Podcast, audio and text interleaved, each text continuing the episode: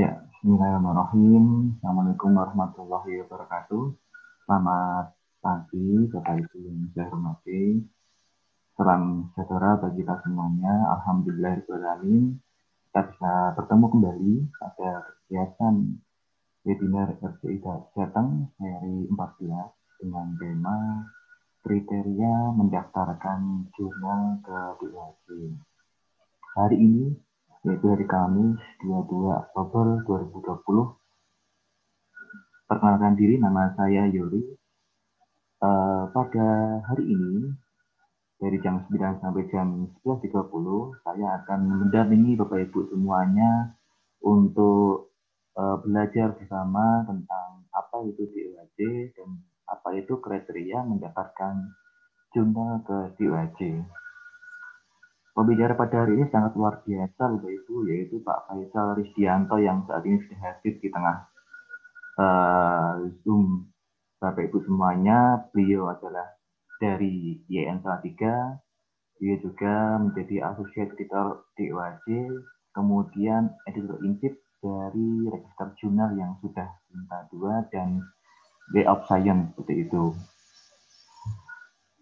Nah, untuk uh, informasi selanjutnya Bapak Ibu uh, saya sampaikan untuk acara pada kegiatan pada hari ini jam 9 sampai jam 19 uh, eh, menunggu Bapak Ibu peserta dan Bapak Ibu materi kemudian jam 9.15 sampai jam 9.30 yaitu presentasi aplikasi DOI kemudian 9.30 sampai jam 11 yaitu materi tentang DOAJ yang disampaikan oleh Pak Faisal Rizkianto 11 sampai jam 11.30 yaitu tanya jawab dan penutup.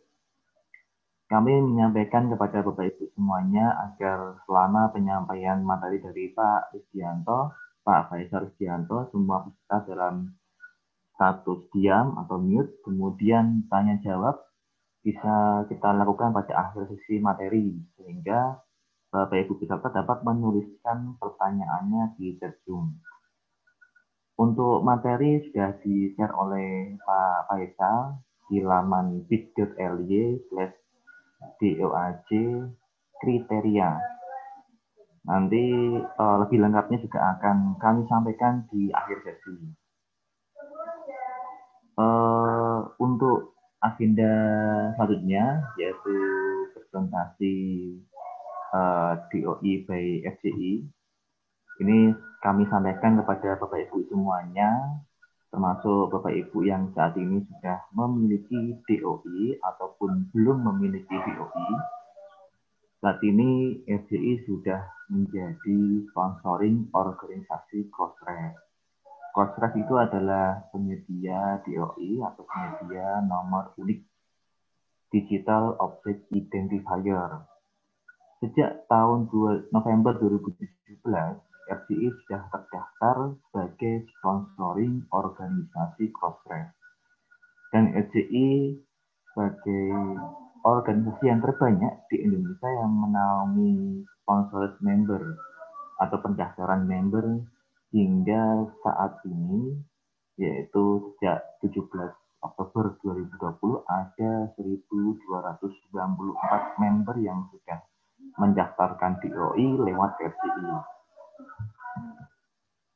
Nah, kemudian kewajiban dari RCI selain memfasilitasi DOI untuk Bapak Ibu semuanya, juga menghandle pembayaran, menghandle juga pembayaran per tahun, kemudian membantu uh, Bapak Ibu semuanya, terutama pengelola jurnal untuk bisa aktivasi DOI, kemudian setting DOI sampai DOI-nya itu bisa aktif. Kemudian untuk kewajiban institusi, Bapak Ibu nanti bisa membaca agreement-nya di bit.ly slash agreement crossref. Nah, kemudian Bapak Ibu juga bisa memasang logo untuk crossref-nya, yaitu nanti bisa diambil di crossref.org brand slash batch yaitu untuk bisa dipasang logo crosspress-nya seperti itu. Nah, ini uh, bagi Bapak Ibu yang uh, pendaftar baru, seperti di sini yang disampaikan juga ada saudara Dami Manesi yang mungkin belum memiliki DOI. Nah, ataupun dari Bu Arianti dari Litbang Bapeda Kabupaten Pati yang mungkin belum memiliki DOI, saya sampaikan Bapak Ibu, beginilah cara meregistrasi atau cara urus DOI melalui RCI. Yang pertama adalah Bapak Ibu bisa mengakses doi.relawanjurnal.id slash home slash register. Nanti Bapak Ibu bisa mengisi data lengkap, kemudian bisa cek email, nanti ada dua email. Yang pertama email akun yang harus diaktifasi, dan yang kedua adalah email invoice yang harus dibayar. Kemudian nomor 6, Bapak Ibu bisa mengunduh contoh surat tugas atau surat keterangan yang bisa Bapak Ibu sampaikan ke uh, yang, yang bisa Bapak Ibu sampaikan ke uh, pimpinan agar bisa mendapatkan uh, surat tugas dan bisa melakukan pembayaran seperti itu.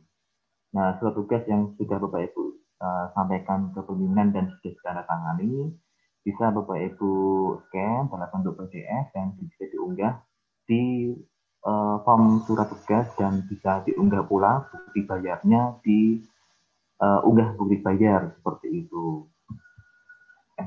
Kemudian uh, ini adalah tampilan dari pendaftaran uh, doi.relawanjuna.id. Di sini ada nama lengkap, kemudian alamat email, bisa Bapak Ibu cantumkan juga alamat email yang yang, yang lain. Kemudian uh, institusi silakan Bapak Ibu sampaikan institusinya jangan singkat uh, singkatan tapi langsung dipanjangkan. Kemudian bisa Bapak Ibu uh, tam pilih uh, tipe tipe atau jenisnya kemudian bisa Bapak Ibu masukkan nomor kontak, nomor HP, atau nomor HP yang lain, dan juga masukkan juga alamat lengkap institusi. Ini dari kecamatan, kemudian kabupaten, kota, dan negara. Untuk biaya tahunan atau annual fee, Bapak Ibu, atau membership fee, eh, di RCI dikenai biaya 500 ribu namun pada hari ini, yaitu bulan Oktober 2020, uh, Bapak Ibu cukup membayar 168.000 karena ini di akhir tahun seperti itu. Nanti mungkin di awal tahun ya, tahun 2021, nanti Bapak Ibu uh, seterusnya bisa bayar semula 500.000 seperti itu. Kemudian yang sebelah sini uh, karena biaya DOI itu terbagi menjadi dua, Bapak Ibu nanti bisa uh, mem membayar yaitu biaya deposit. Deposit ini minimum 1,5 juta dan ini modelnya prabayar ya. Kalau Bapak Ibu lihat uh, di Crossref, biaya per artikelnya itu satu dolar, atau kisaran 15 ribu sehingga uh, tinggal Bapak Ibu kalikan artikel yang nanti per judul berapa seperti itu. Namun dari EJI ini modelnya menggunakan deposit atau prabayar seperti itu. Kemudian kita lanjut lagi. Nah, ini bagi Bapak Ibu yang sudah lama mengurus uh, atau sudah lama bergabung di RJI, Bapak Ibu juga bisa melakukan atau bisa memakai laman ya, bisa memakai website DOI uh, by RJI ini dengan Bapak Ibu melakukan reset password dan masukkan email yang dulu digunakan untuk urusan DOI dengan RJI. Bapak Ibu bisa mengecek email dan melakukan aktivasi ya. Itu Bapak Ibu nanti tinggal klik saja, nanti Bapak Ibu bisa login dan menggunakan password yang nanti akan dikirim melalui uh, eh, RGI seperti itu. Nah ini adalah statistik dari uh, yang sudah mendaftar di DOI by RGI. Sejak 17 Oktober 2020 sudah ada 1.294 uh, user atau pendaftar yang mendaftar ke RCI. 932 dari universitas, 36 dari perkumpulan, satu dari perpustakaan, 77 dari publisher seperti itu. Kemudian kalau Bapak Ibu sudah login di laman doi.relawanjurnal.id, nanti Bapak Ibu akan menemukan uh, tampilan dashboard seperti ini. Nah, di sebelah kiri itu ada DOI Profit, ada cross account, kemudian deposit, kemudian invoice. Nanti Bapak Ibu juga bisa melihat uh, depositnya ada berapa, kemudian invoice-nya yang sudah terbayar berapa seperti itu. Ini sangat lengkap sekali ya Bapak Ibu ya dalam uh, akses atau website doi.relawanjurnal.id ini. Website doi.relawanjurnal.id ini selain memudahkan Bapak Ibu untuk mengecek saldo, juga memudahkan Bapak Ibu untuk menambah deposit sehingga memudahkan juga untuk pembuatan invoice yang bisa Bapak Ibu klaim ke kampus. Selain itu juga memudahkan Bapak Ibu semuanya dalam komunikasi. Berikut ini adalah informasi tagihan Bapak Ibu ya. Jadi eh, yang pertama adalah nanti dari Crossref akan mengirimkan invoice dari ke FCI. Nanti FCI akan memilah satu persatu per institusi. Kemudian FCI akan membuatkan invoice khusus eh, FCI ya jadi nanti akan dikirim email ke uh, Bapak Ibu semuanya atau Bapak Ibu bisa mengecek juga di doi.relawanjurnal.id jika sudah ada invoice. Invoice ini per 13 kali, berarti satu tahun ada empat kali Ibu. Bulan apa aja itu berarti bulan Maret, bulan Juni, September, dan Desember. Sehingga JE pun akan mengirimkan uh, invoice-nya juga tahun empat kali. Kemudian ini adalah tampilan dari doi.telamanjina.id. Nah, di sini ada uh, deposit ya. Jika Bapak Ibu uh, ternyata depositnya masih nol atau minus barangkali, Bapak Ibu juga bisa melakukan penambahan deposit dengan cara klik new deposit kemudian masukkan nominalnya, dan masukkan uh, add item untuk masukkan jumlahnya. Nanti bisa Bapak Ibu submit dan invoice masuk ke email Bapak Ibu. Silahkan dicek emailnya, baik inbox maupun di spamnya. Kemudian untuk unggah bukti bayar juga sangat mudah sekali. Di sebelah kiri sudah ada link yaitu ada invoice-nya, kemudian dikonfirmasi, dan bisa unggah bukti bayar di sana juga. Nah, setelah Bapak Ibu melakukan pembayaran dan mengupload uh, surat tugas atau surat keterangan dari kampus, nanti Bapak Ibu akan mendapatkan akun Crossref yang terdiri dari perfitnya berapa, kemudian user Crossref-nya, dan juga password Crossref-nya yang sudah bisa Bapak Ibu pakai untuk login ke doi.crossref.org. Dan juga uh, eh, RCI juga akan merekap juga ya dari akun tersebut sudah tersetting berapa jurnal dan berapa yang sudah terregister untuk DOI-nya. Nah, bagaimana sih cara untuk ganti kontak person? Karena ada pengelola jurnal kami yang mungkin pindah kampus seperti itu. Tenang saja Bapak Ibu, Bapak Ibu tidak usah khawatir. Bapak Ibu yang penting harus selalu update. Silakan bisa melengkapi isian berikut dengan mengunggah SK, surat keterangan, atau surat tugas yang baru Nanti Bapak Ibu bisa mengisikan nama lengkap, nomor HP, dan alamat email. Nanti Bapak Ibu bisa uh, klik simpan. Admin dari doi.relawan.id nanti akan menyetujui atau menolak seperti itu.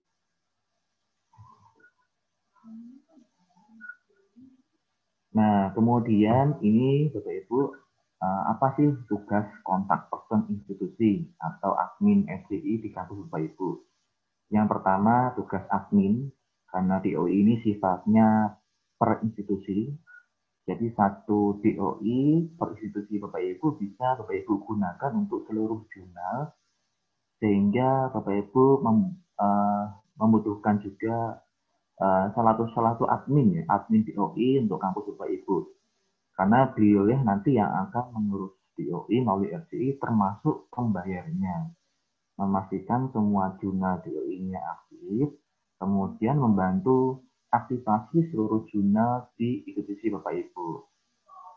Kami sangat menyarankan bahwasanya username dan password untuk aktivasi jangan diubah dan jangan disebarkan disebarluaskan ke semua pengelola jurnal. Karena ini berhubungan dengan pembayaran yang nanti akan ditagihkan seperti itu. Nah, untuk informasi yang lain, bisa Bapak Ibu ingin mencantumkan DOI di tabel of content, kemudian kegagalan DOI-nya, atau Bapak Ibu ingin uh, mengenal lebih jauh apa itu crossmark dan lain-lain, Bapak Ibu bisa masuk di forum.relawanjuna.id.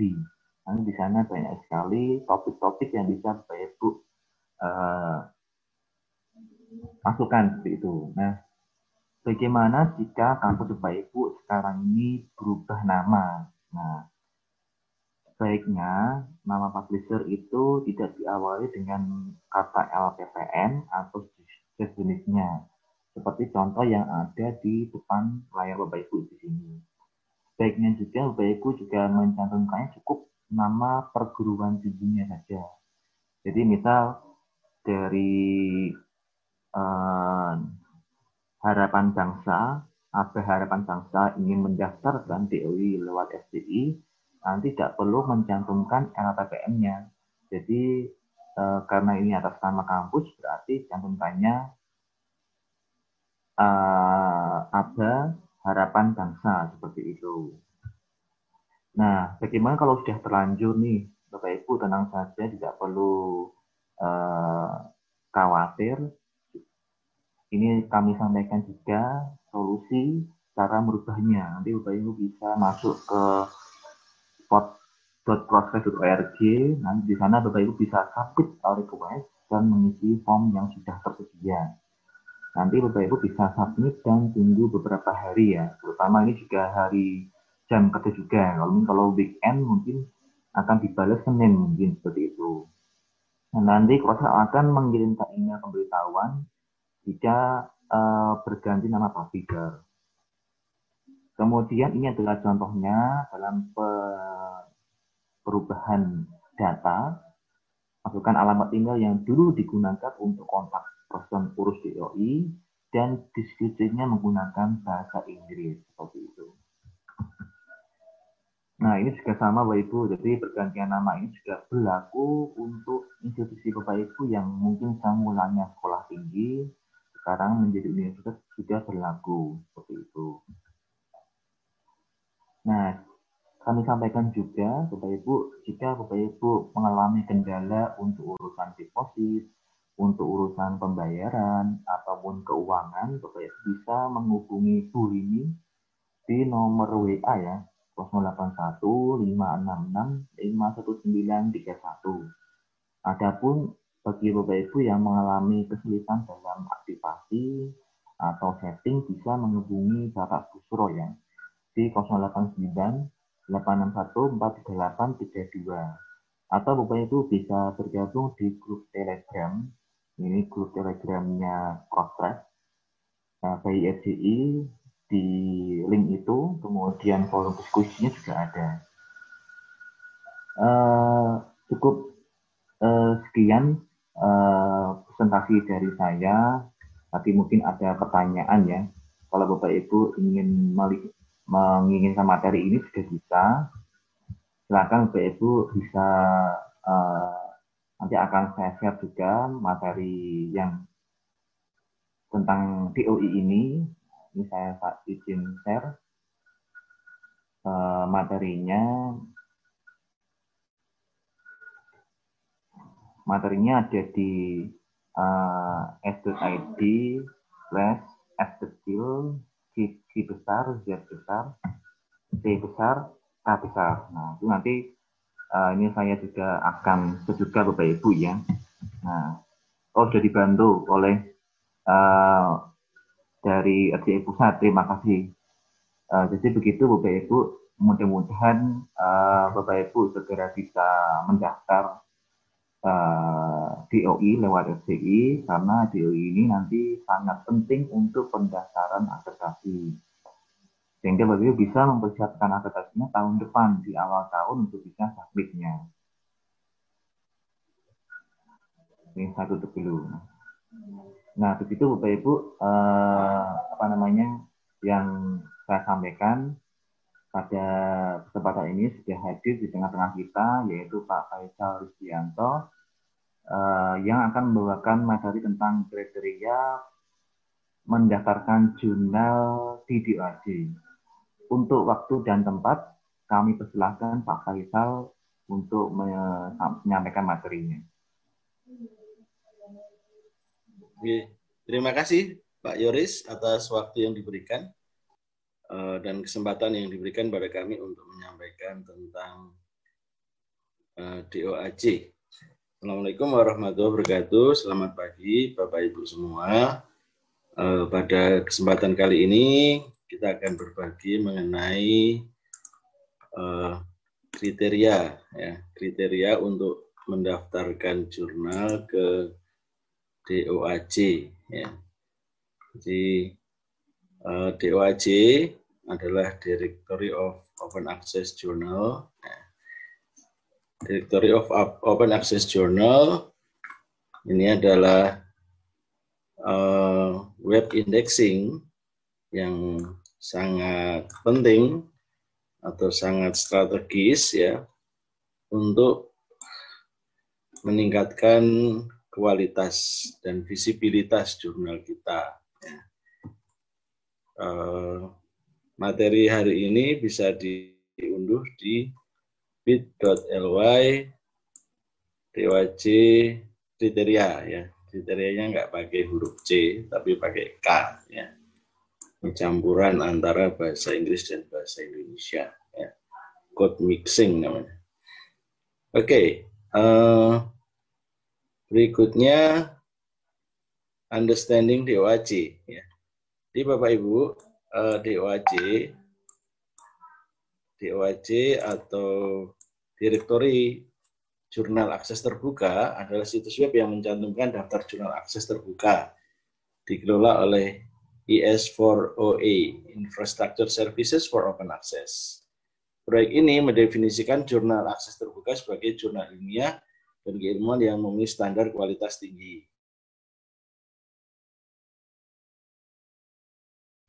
kalau masuk di DAC, insya Allah masuk kriteria itu, standar kualitasnya tinggi dan internasional sebetulnya. Dan telah melalui penelaahan sejawat atau peer review, ya, dan ada kontrol kualitas editorialnya.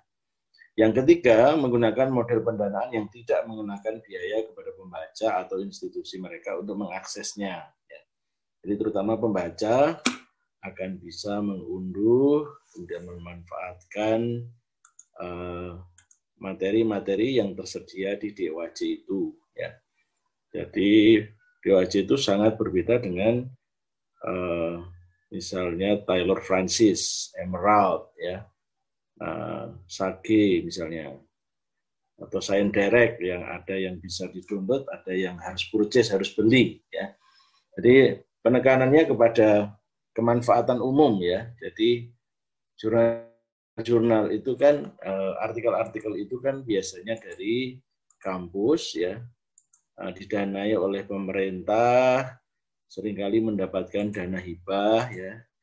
Kita bisa melihat di artikel jurnal itu biasanya pada setelah conclusion itu ada acknowledgement ya.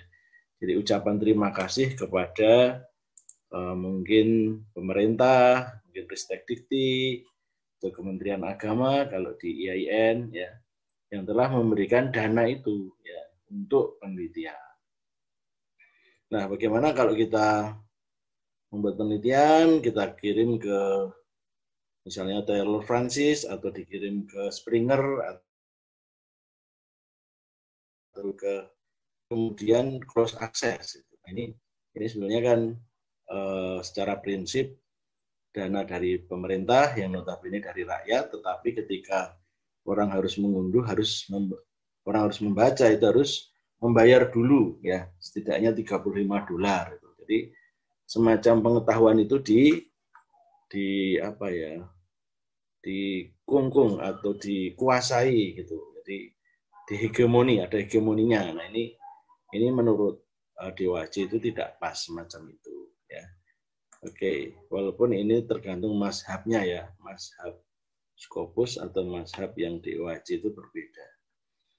Oke berikutnya uh, DOAJ itu juga ada pendukungnya, nah, pendukung-pendukungnya uh, yang memberikan donasi, memberikan jadi sponsor itu ada silver, bronze sponsor.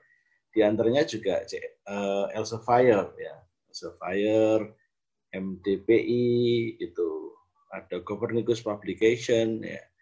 Kemudian ada EBSCO, Emerald, IOP Publishing, IEEE, SAKI dan sebagainya. Jadi yang mungkin itu CSR ya, perusahaan-perusahaan yang mendapatkan profit banyak, miliaran, triliunan dari uh, uh, jasa publikasi mereka itu juga nyumbang di sini ya, termasuk corporate responsibility pada masyarakat ya.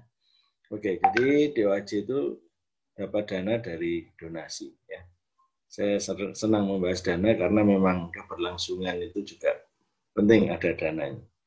Oke, berikutnya uh, eh, DOAJ itu uh, eh, BOAI Definition of Open Access. Jadi Budapest Open Access Initiative mengatakan bahwa akses terbuka digunakan untuk menentukan hak yang diperlukan yang diberikan pada para pengguna untuk jurnal yang dimasukkan dalam DOAJ sebagai hak untuk membaca. Jadi penekanan di BOAI hak untuk membaca, mengunduh, menyalin, mendistribusikan, mencetak, mencari atau menautkan ke naskah lengkap artikel-artikel tersebut. Jadi berhak untuk semacam mengubah apa itu mengunduh kemudian mengubah tetapi tetap ada atribusinya, ada semacam uh, dikutip pengutipannya. Ini ini milik siapa tulisannya. Ya. Nah, tujuan diwajib adalah meningkatkan visibilitas dan kemudian penggunaan jurnal-jurnal ilmiah dan akademik akses terbuka sehingga meningkatkan penggunaan dan dampaknya. Apabila jurnal Bapak Ibu berada di DOAJ, terindeks di DOAJ, mungkin membutuhkan waktu enam bulan sering kali untuk, untuk bisa terindeks, nanti akan berada di 86 uh, universitas uh, di online library, ya online library di banyak universitas itu.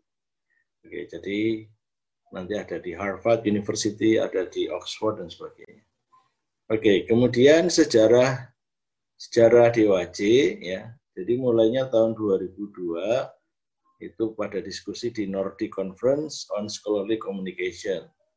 Universitas Lund menjadi organisasi yang mengelola dan memelihara DOAJ.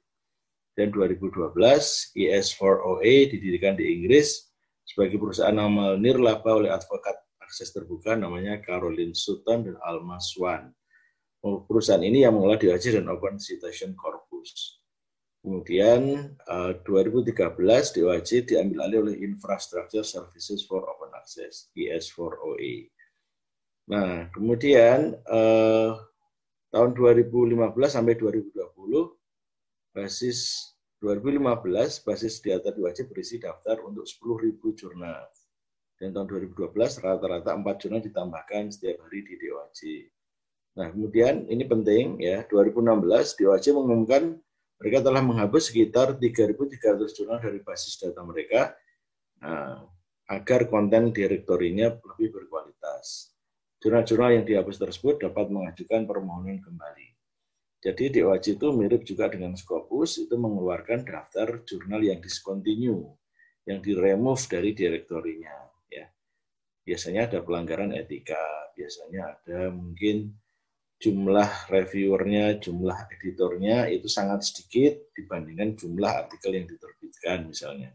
Nah, jadi DOAJ itu juga ada discontinue-nya. Ya. Nah, sayang sekali Bapak Ibu kalau kita sudah terindeks di DOAJ kemudian discontinue. Itu perlu ada perbaikan. Ya. Tahun 2018 basis data berisi 11.210 jurnal. Nah, sekarang ini jumlah jurnalnya ada 15.197. Indonesia adalah nomor satu sedunia. Ya. Jadi Indonesia ini merupakan negara yang luar biasa. Kemarin itu ranking 3, ranking 5, sekarang ranking 1. Jadi jurnal open access terbanyak sedunia. Oke, berikutnya Bapak Ibu, eh, saya ambilkan dari artikel tulisan Bapak Ikhwan Arif. Beliau adalah DOAJ Ambassador, beliau menyampaikan di zenodo.org, record, bla bla bla, nanti bisa dicari di zenodo.org ya. Ada tujuh kriteria inklusi eh, pendaftaran jurnal ke DOAJ. Nah, yang pertama adalah jurnal website. Ya jadi jurnal itu harus memiliki spesifik web address. Jadi punya alamat yang tunggal yang ya jadi nggak boleh misalnya ya, masuk ke alamat A gitu dan redirect URL masking ke uh, alamat lain gitu. Jadi ya sudah satu itu begitu berkunjung di satu alamat ya sudah di situ nggak usah kadang kan masuk lagi ke mana masuk lagi ya Ya, kemudian all journal content centrally available not spread over various pages. Jadi uh, memang sudah harus di situ. Jadi jangan berserakan informasinya di halaman-halaman uh, halaman web yang lain. Jadi di satu web itu sudah terkumpul di about misalnya kalau di OJS 2 ya. Kemudian juga ada di static pages-nya di sidebar misalnya. Uh, do not mimic other journal website. Jangan meniru-niru jurnal yang lain. Ya. ya sebenarnya setiap jurnal itu harus punya keunikan, ya. Termasuk fokus and scope misalnya, publication ethic itu mestinya ada ciri khas sendiri. Ya. Cuman kalau jurnal-jurnal baru ya pokoknya kopas aja. Ya. Saya pernah uh, fokus and scope jurnal saya itu meniru satu jurnal uh, terbitan Elsevier dan saya diberi peringatan via email. Ya karena saya telah mengambil sebagian dari fokus and scope jurnal itu. Wah, luar biasa karena mereka ini all right reserve. Jadi mereka ini semuanya hak cipta mengambil fokus and scope itu jadi satu masalah walaupun sebagian. Akhirnya saya rombak total dan saya sebutkan bahwa jurnalnya tidak berkaitan sama sekali dengan jurnal itu karena dianggap mirip gitu. Nah itu jadi eh, sebaiknya memang setiap jurnal itu punya uh, apa ya kekhasan tersendiri ya. Jadi yang namanya fokus and scope itu juga harus harus jelas ya, harus gitu. Ada jurnal di UIN Semarang itu sampai mengumpulkan belasan orang untuk menentukan fokus and scope ya. Bahkan ada jurnal yang bikin webinar untuk menentukan fokus dan scope jurnal ya.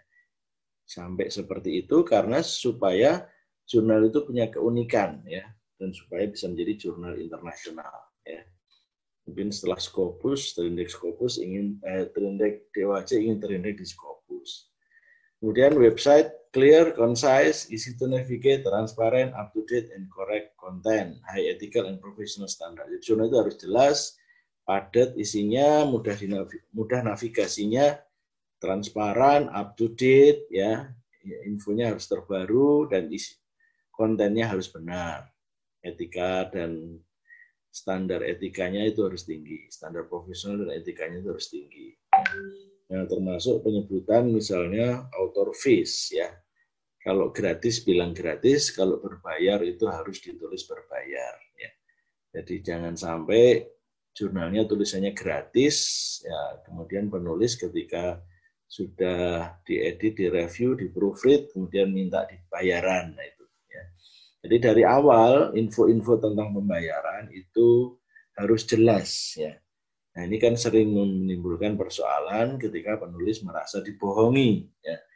ya katanya gratis di webnya gratis, tapi begitu mau publish itu suruh membayar ketika accepted. Nah, nah ini nanti jadi jadi jadi masalah kan gitu penulisnya mau menarik tulisan padahal sudah diedit di review. Nah ini hal-hal semacam ini harus jelas ya berbayar atau tidak berbayar. Nah kalau andaikan ketika mendaftar di OAJ itu tidak berbayar, kemudian sudah Sinta 2, Sinta 1 menjadi berbayar, nah itu ada uh, kita bisa login ke publisher area di DOAJ itu kalau sudah terdaftar dan bisa merubah sendiri keterangan itu. Tapi nanti menunggu ACC dari dari editor DOAJ. Jadi bukan kita rubah terus langsung berubah datanya di DOAJ. Oke, jadi yang pertama adalah jurnal website. Nah, ini masih ada keterangan lagi visible link to business information, avoid distracting, offensive, irrelevant, moving, blinking advertisement. Ya. Jadi jangan membuat jurnal yang atau web yang uh, sifatnya apa ya bahasanya ofensif itu ya ya pokoknya uh, kayak itu loh kayak mungkin iklan-iklan yang menawarkan produk di web itu dikasih blinking advertisement jadi misalnya ada tulisan new ya new gitu. Biasanya ada tulisan new di, di icon itu pakai kayak bintang-bintang itu. Itu nggak bagus ya. Termasuk running text ya. Kadang aneh-aneh itu ya. Maunya misalnya seperti WordPress yang apa itu slide-nya itu bergerak-bergerak begitu ya. Jadi kita lihat kalau di misalnya Taylor Francis atau di Science Direct kan tidak ada yang bergerak-bergerak gitu ya itu jadi mungkin terlalu kreatif ada animated gif-nya dan sebagainya. Oke kemudian ada unique identifier ada DOI ada full text yang tersedia ya. Dan ada ISSN jadi ISSN-nya nggak boleh error ya. Harus yang benar. Nah yang kedua itu adalah ownership and management. Jadi journal title unique not confusing atau misleading ya. Jadi judul jurnal itu seharusnya unik ya. Banyak jurnal itu yang namanya sama. Bisa itu nama jurnal itu berbeda, tapi kalau sudah terlanjur ya sebaiknya nanti fokus dan scope-nya yang lebih di, dibuat unik gitu ya. Jurnal Pendidikan Indonesia, eh, jurnal Atarbiyah, jurnal banyak banget ya. Termasuk jurnal penelitian, jurnal penelitian Indonesia itu kan banyak banget yang sama. Nah, kalau sudah terlanjur begitu karena ibaratnya akta kelahiran yang tidak usah diubah tapi fokus dan scope-nya yang dibuat fokus ya. Avoiding using misleading information, informasi harus jelas, termasuk informasi tentang siapa publishernya, ya terbit berapa kali dalam setahun, uh, itu sudah harus ada di halaman depan itu, di deskripsi jurnal. Ya. Jadi all business information about journal available from central website personal not generic website for publisher. Nah, jadi jadi bukan keterangan di publishernya tapi di web jurnal itu harus sudah terkumpul ya. Yang ketiga tentang kantor dan editorial team ya. Istilah editorial office itu editorial team itu ada editor, editor in chief, ya kadang kreatif ya, in chief editor. Yang umum itu editor in chief, associate editor, ada co-editor ya. Saya lihat di jurnal di Elsevier itu ada namanya co-editor. Ya. Co-editor itu mungkin temannya editor atau konconnya editor. Ya. Co-editor itu sama dengan associate editor. editor.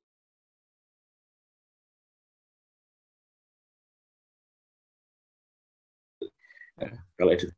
Kemudian nama ya jelas. Kemudian ada alamat pos, nah, alamat pos itu. Jadi informasinya itu harus yang jelas.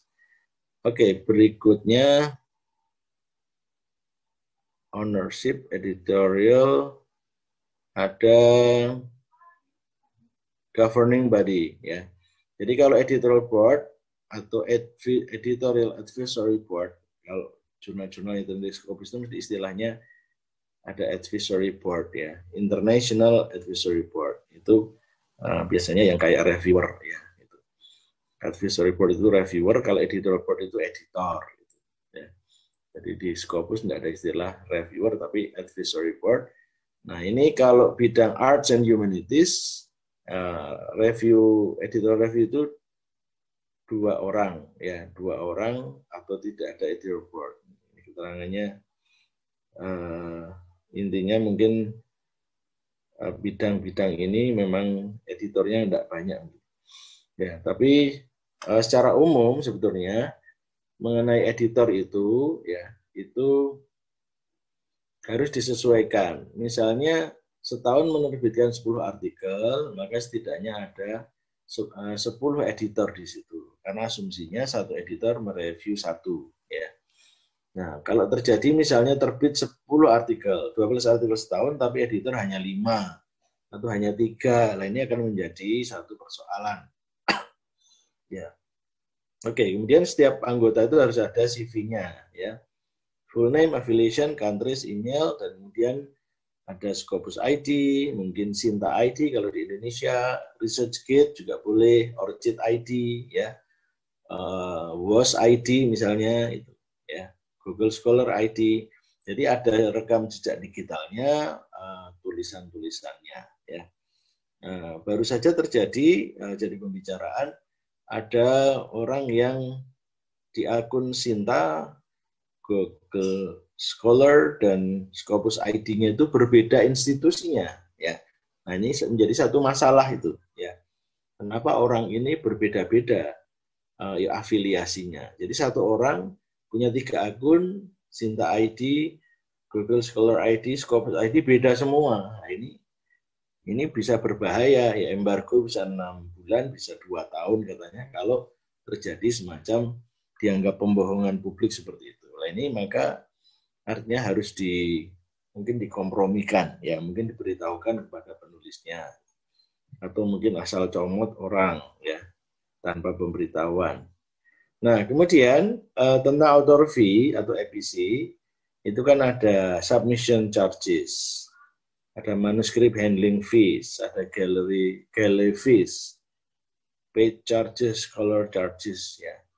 Ya, secara umum kalau di Indonesia ya author fee itu ada submission fee, ada publication fee, nah kemudian ada fast track ya.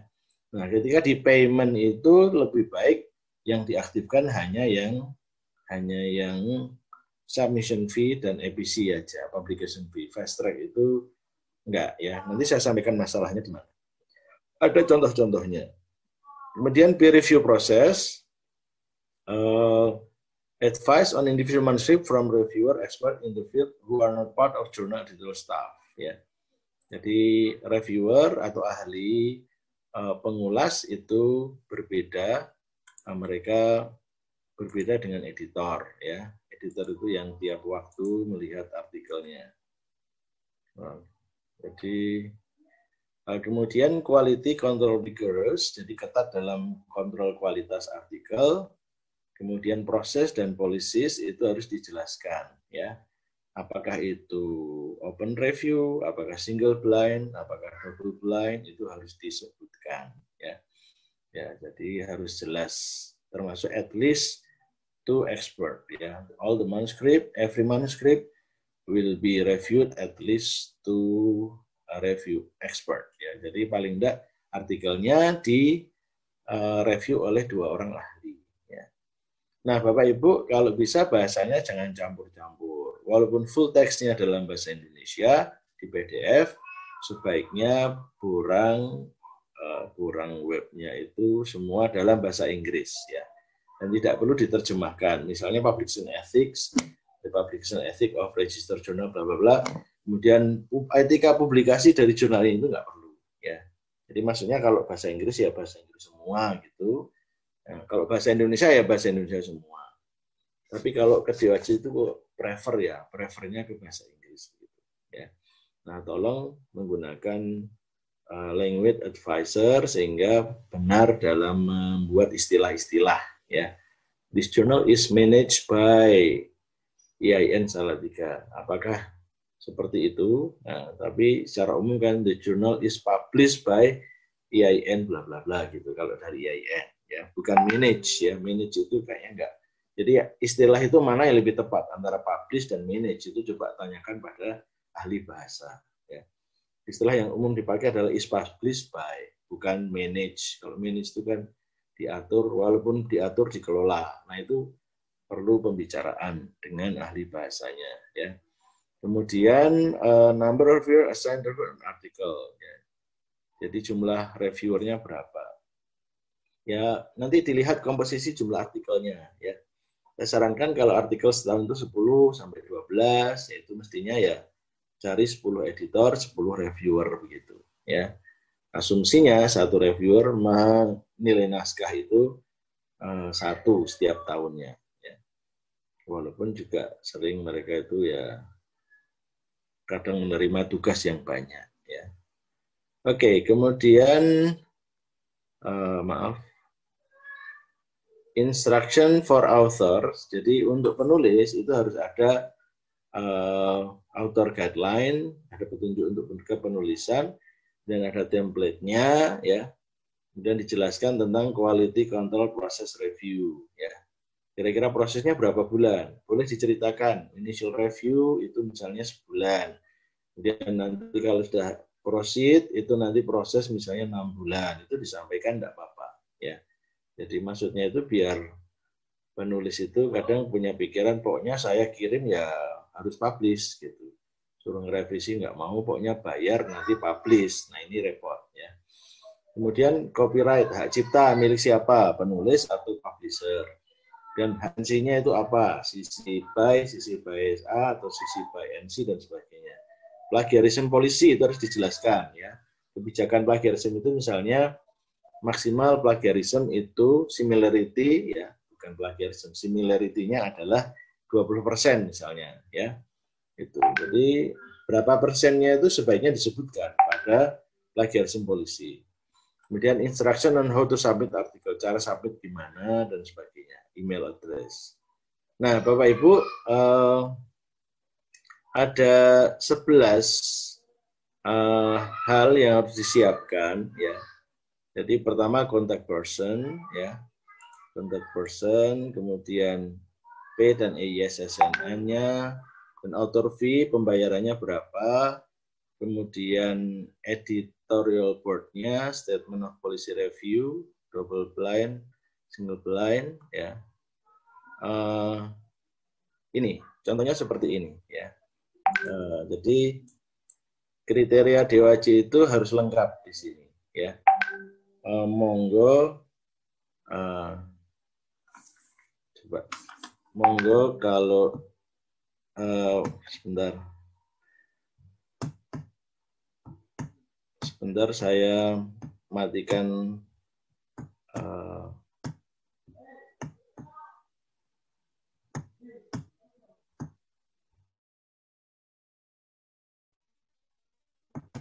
sebentar nih. Uh, ada bunyi WA saya yang bunyi terus.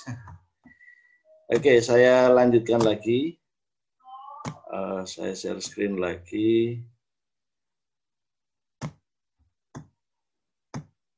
Ya, jadi ada kriteria semacam ini ya.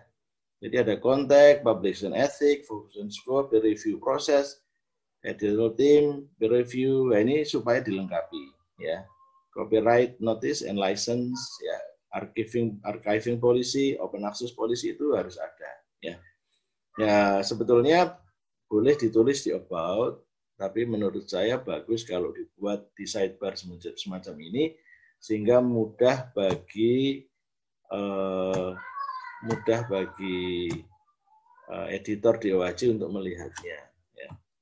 Ya, kemudian eh, setelah setelah ini ada lagi and scope journal, author guideline, screening plagiarism, statement open access. Ya, jadi saya pernah ketika jurnal saya itu gratis, kemudian Sinta 2 saya buat berbayar, saya edit di DOAJ-nya, ya, itu malah dibahas, ini kok ada DOA yang broken link. Ini tidak jelas uh, copyrightnya milik penulis atau milik publisher ya. Kemudian ditanya tentang uh, mana tulisan open access journalnya itu ya. Jadi sampai saya tulisi di deskripsi this is an open access peer review journal ya jadi penting wording seperti itu this journal is an open access peer review journal ya. Jadi ada kalimatnya ini open access ya Padahal tanpa ditulis itu kan sudah tahu kan kalau masuk di arsip diklik PDF-nya itu kan ya itu bisa diunduh itu kan open access. Nggak usah gitu kan harusnya tahu ya. Tapi DOAJ itu minta wording kayak gitu ada open access. Kalau perlu ada halaman tersendiri bahwa jurnal ini adalah open access ya. Oke kemudian lisensi kemudian copyright ya.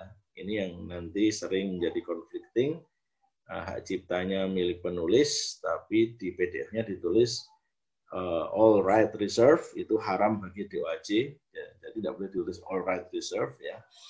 Nah, jadi nanti kadang ditulis bahwa copyright milik publisher atau jurnal. Nah, ini yang jadi conflicting ya. Oke, okay, uh, Bapak Ibu, uh, ini data-data di DOAJ 2020 ya. 15.197 jurnal dan 5,2 juta artikel ya. Nah, ini sangat sesuai dengan uh, Indonesia itu nomor satu. Ya, nomor dua itu Inggris, ketiga Brazil, keempat Amerika, kelima Spanyol. Ya. Dulu kita itu nomor dua biasanya, masih belum bisa mengalahkan Inggris, tapi kita nomor satu. Ya. Nah, dengan jumlah yang sebanyak itu, ya, ini merefleksikan bahwa Indonesia adalah in, uh, itu merupakan indeksasi yang sangat pas dengan konstelasi perjurnalan di Indonesia. Ya. Jadi kalau mau jurnal itu dikelola dengan baik, dengan sehat, kriteria dari DOAJ itu sangat diperlukan. Ya. Kemudian ini selaras dengan akreditasi jurnal nasional atau Arjuna yang menuntut best practice dalam pengelolaan tata kelola dan nanti dapat pun dua poin di evaluasi jurnal ya di termasuk indeks bereputasi, bereputasi sedang. Ya.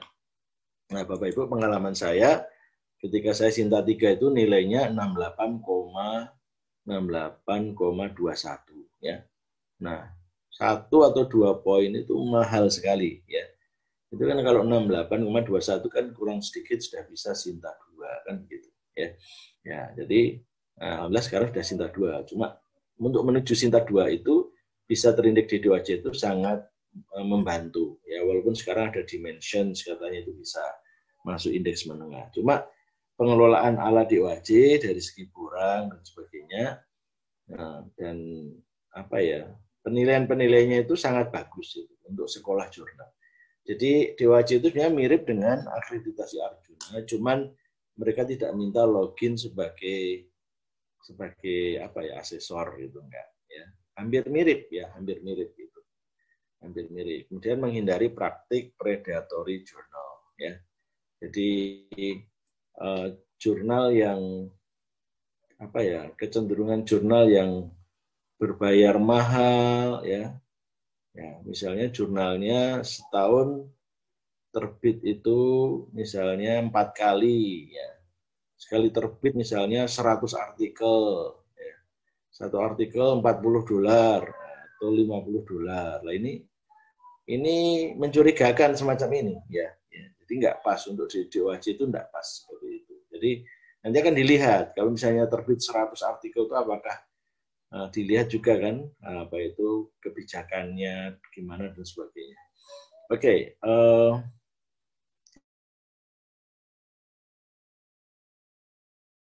ini kalau kita lihat di Arjuna kalau tercantum dalam lembaga pengindeks internasional berputasi sedang jadi dari skor satu, misalnya di Google Scholar, Moraref, atau Garuda nanti naik jadi tambah dua poin jadi tiga. Itu sangat mahal ya. Oke, uh, ini pengalaman dari cerita dari Pak Tom ya, Pak Tom editor in chiefnya DWJ, uh, Position of Indonesia itu nomor satu di DWJ ya. Nah, ada 2000 tiga 2003 aplikasi yang masuk. Tapi juga ranking pertama yang rejected ya.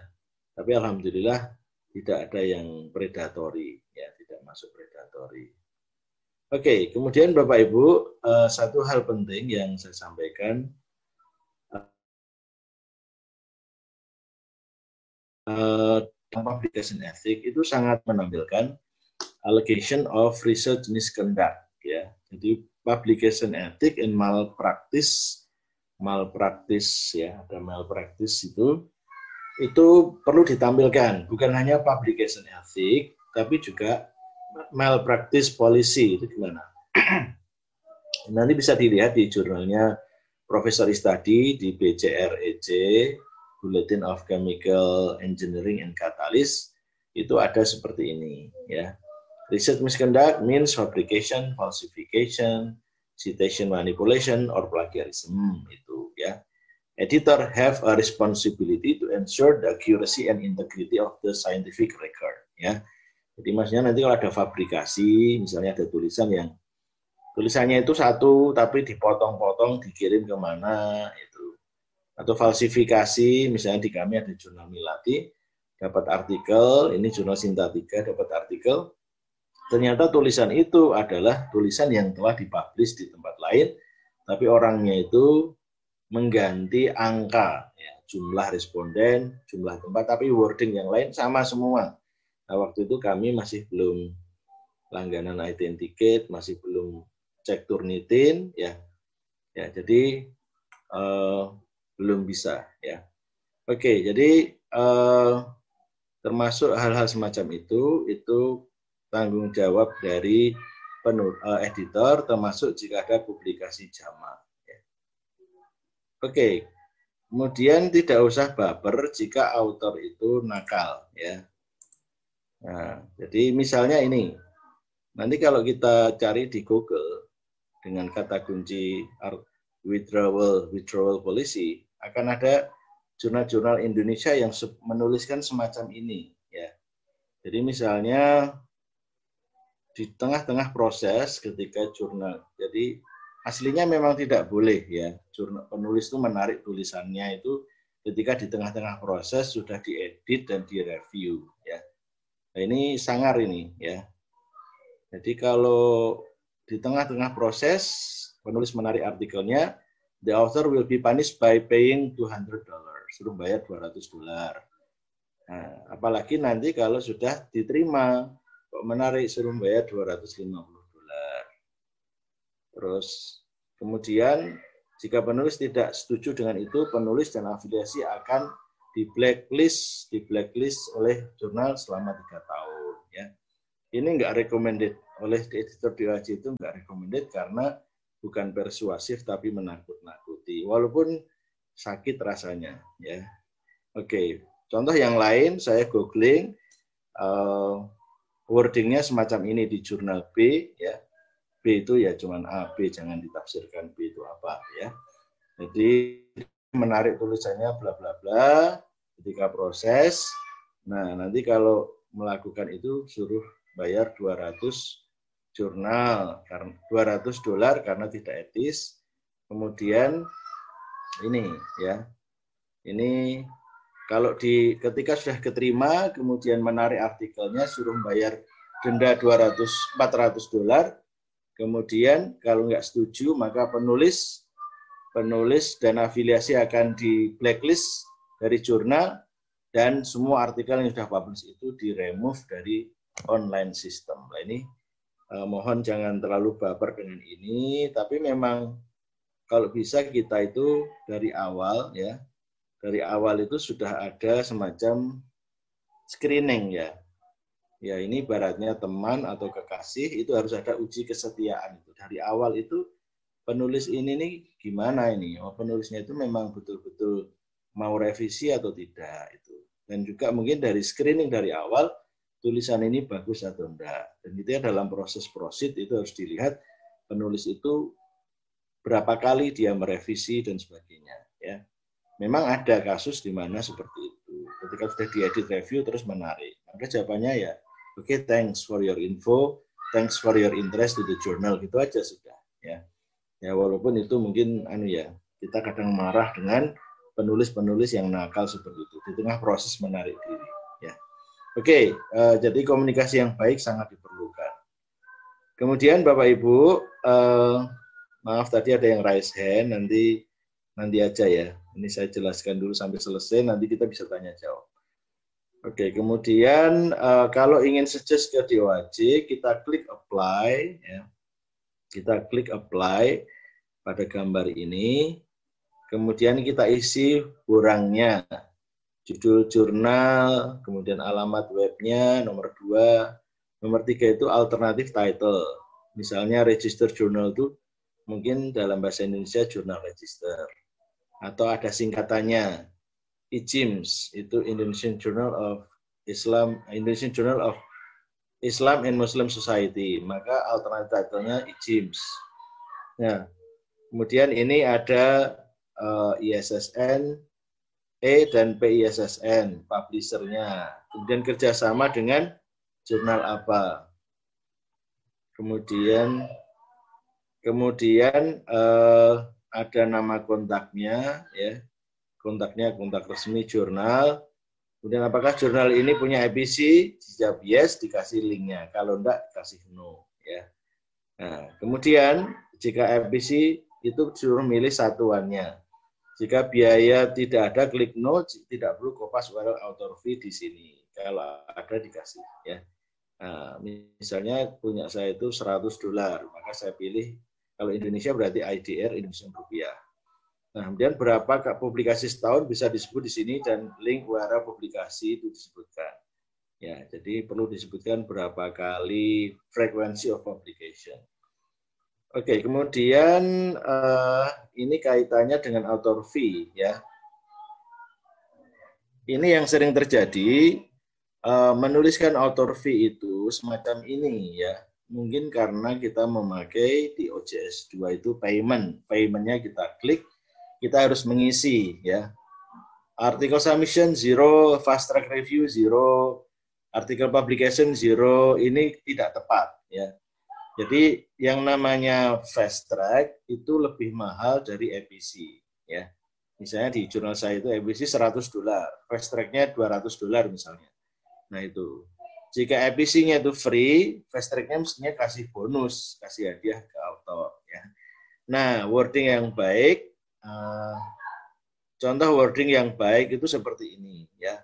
The journal does not charges any submission or publication fee no fees incurred for article processing, submission, neither reviewing the article. Ya, ini Journal of Practice COPR IAIN Salatiga. Ini bisa dibuat contoh. Ya, jadi tidak usah seperti yang saya sebutkan ini. Artikel submission zero, fast track zero, EPC, uh, artikel publication zero enggak. Jadi bikinlah static page, bikin halaman baru, tampilkan di uh, tampilkan di sidebar ya pada bilah kiri atau kanan. Oke. Nah, kalau memang jurnalnya itu dulu gratis dan sekarang berbayar, itu hendaknya laporan ke DWJ. Kalau kita login dengan login dengan jurnal kita, maka klik publisher area, kemudian nanti ada pilihan semacam ini. Jika ingin mengupdate info EPC, pada sebelah kanan bawah ada tulisan submit and update. Silahkan diklik ya. Nanti akan masuk. Ya. Cuman ada warning dari Pak Tom, dari editor in chief DOAJ, orang Belanda ini, ya. Jadi uh, disindir oleh Pak Tom, kenapa EPC berubah setelah terindeks di DOAJ. Sebelum DOAJ itu gratis, setelah DOAJ itu kok membayar. Nah itu katanya kemungkinan bisa di remove ya gitu ya. Oke, okay. uh, tapi kenyataannya nggak masalah kok menurut saya. Yang penting kita ini terus terang aja ya. Jadi ada temuan tahun 2018 penelitian ya bahwa 71 persen jurnal di 2J, 11.000 jurnal itu gratis. Tapi ada 28 persennya atau sekitar 3.131 jurnal itu yang berbayar. Jadi EPC eh, menarik bayar dari penulis itu diperbolehkan asal laporan ke DOAJ dengan editing tadi ya. Oke, kemudian uh, yang namanya uh, yang namanya archiving itu biasanya ada PKPN ya. PKPN itu diklik aja ya. PK, PKPPN ya. Kemudian di Kopas archiving itu halamannya di OCS 2 kelihatan. Kemudian apakah mengizinkan di data mining kita jawab no ya kan ada orang yang suka mining artikel ya uh, terus dijadi akui tulisannya maka no apakah ada di OI jawabannya yes ya apakah ada di OI? Jawabannya yes. Ya. Kemudian uh, apakah jurnal itu mengizinkan untuk tersedia pada level metadata di wajib? Jawabannya yes. Apakah ada download statistik? Jawabannya yes. Ya, ada fasilitas statistik. Ya. Kemudian uh, kemudian di data statistik, kemudian terbit pertama kali kapan, ya, kemudian format full textnya dalam apa, HTML, XML, atau PDF, biasanya PDF, kita klik PDF, kemudian eh, PDF ya, kemudian keywordnya, kata kuncinya diizinkan hanya dua, saya isikan di sini adalah Applied Linguistics dan English Language Teaching. Uh, jurnal saya full text berbahasa Inggris ya. Kalau bahasa Indonesia tulis bahasa Indonesia. Kemudian eh, berikutnya berikutnya ada ada pertanyaan tentang uh, how open is your apakah punya screening plagiarism jawabannya jawabannya yes ya kemudian ada alamat web yang diminta ya maka penting uh, terutama tim IT membuatkan static page, tapi editor itu menyiapkan ya, menyiapkan borangnya. Jadi bukan nyuruh-nyuruh tapi nggak ada yang diunggah itu apa. Nah, kemudian ada pertanyaan nomor 43, what is the average number of weeks between submission and publication? Dari masuk artikel sampai publish, itu jawabannya mestinya 8 minggu, 12 minggu, atau 16 minggu gitu jangan four weeks ya. Kalau misalnya tanggal 1 Desember masuk, kemudian 30 Desember publish, itu nanti akan menjadi persoalan ya, terlalu cepat itu. Jadi mestinya itu amannya 8 weeks ya, 8 minggu, 12 minggu, 16 minggu gitu. Tapi ya jangan sampai 50 minggu, sampai setahun kasihan ya. Oke, okay, how open is journal? uh, uh, kita sebutkan copyright and license ya. Uh, lisensi itu harus ditentukan milik penulis atau milik penerbit.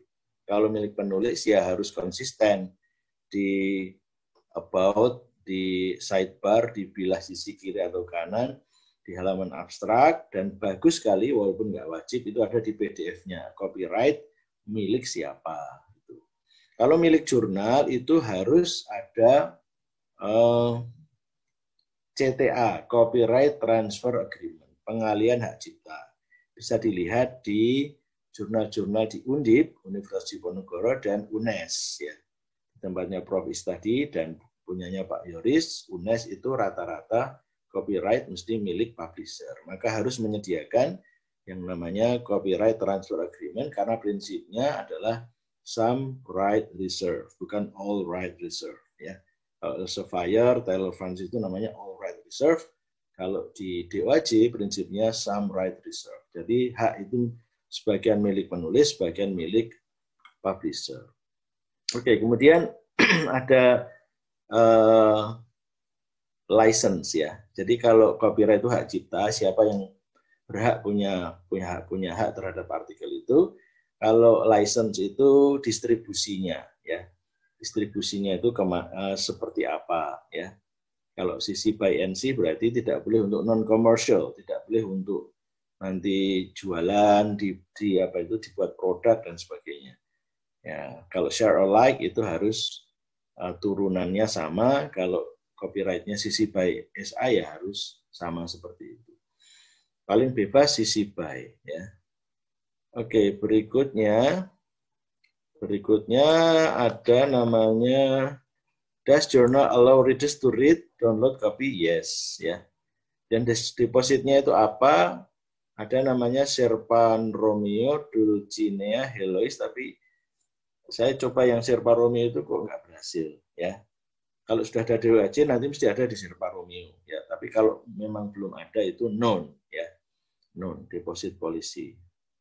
Kemudian uh, copyright permission, uh, apakah jurnal itu mengizinkan penulis untuk punya copyright without restriction ya ya kalau memang itu akses terbuka mestinya yes ya dan apakah jurnal mengizinkan penulis untuk uh, memelihara haknya tanpa batasan maka jawabnya yes ya. Kemudian ini contoh jurnal yang menetapkan hak cipta milik author dan lisensinya CC by SA ya. Punya Bapak Ratodi jurnal Emara itu seperti ini. Nah ini ditampilkan di PDF-nya ya.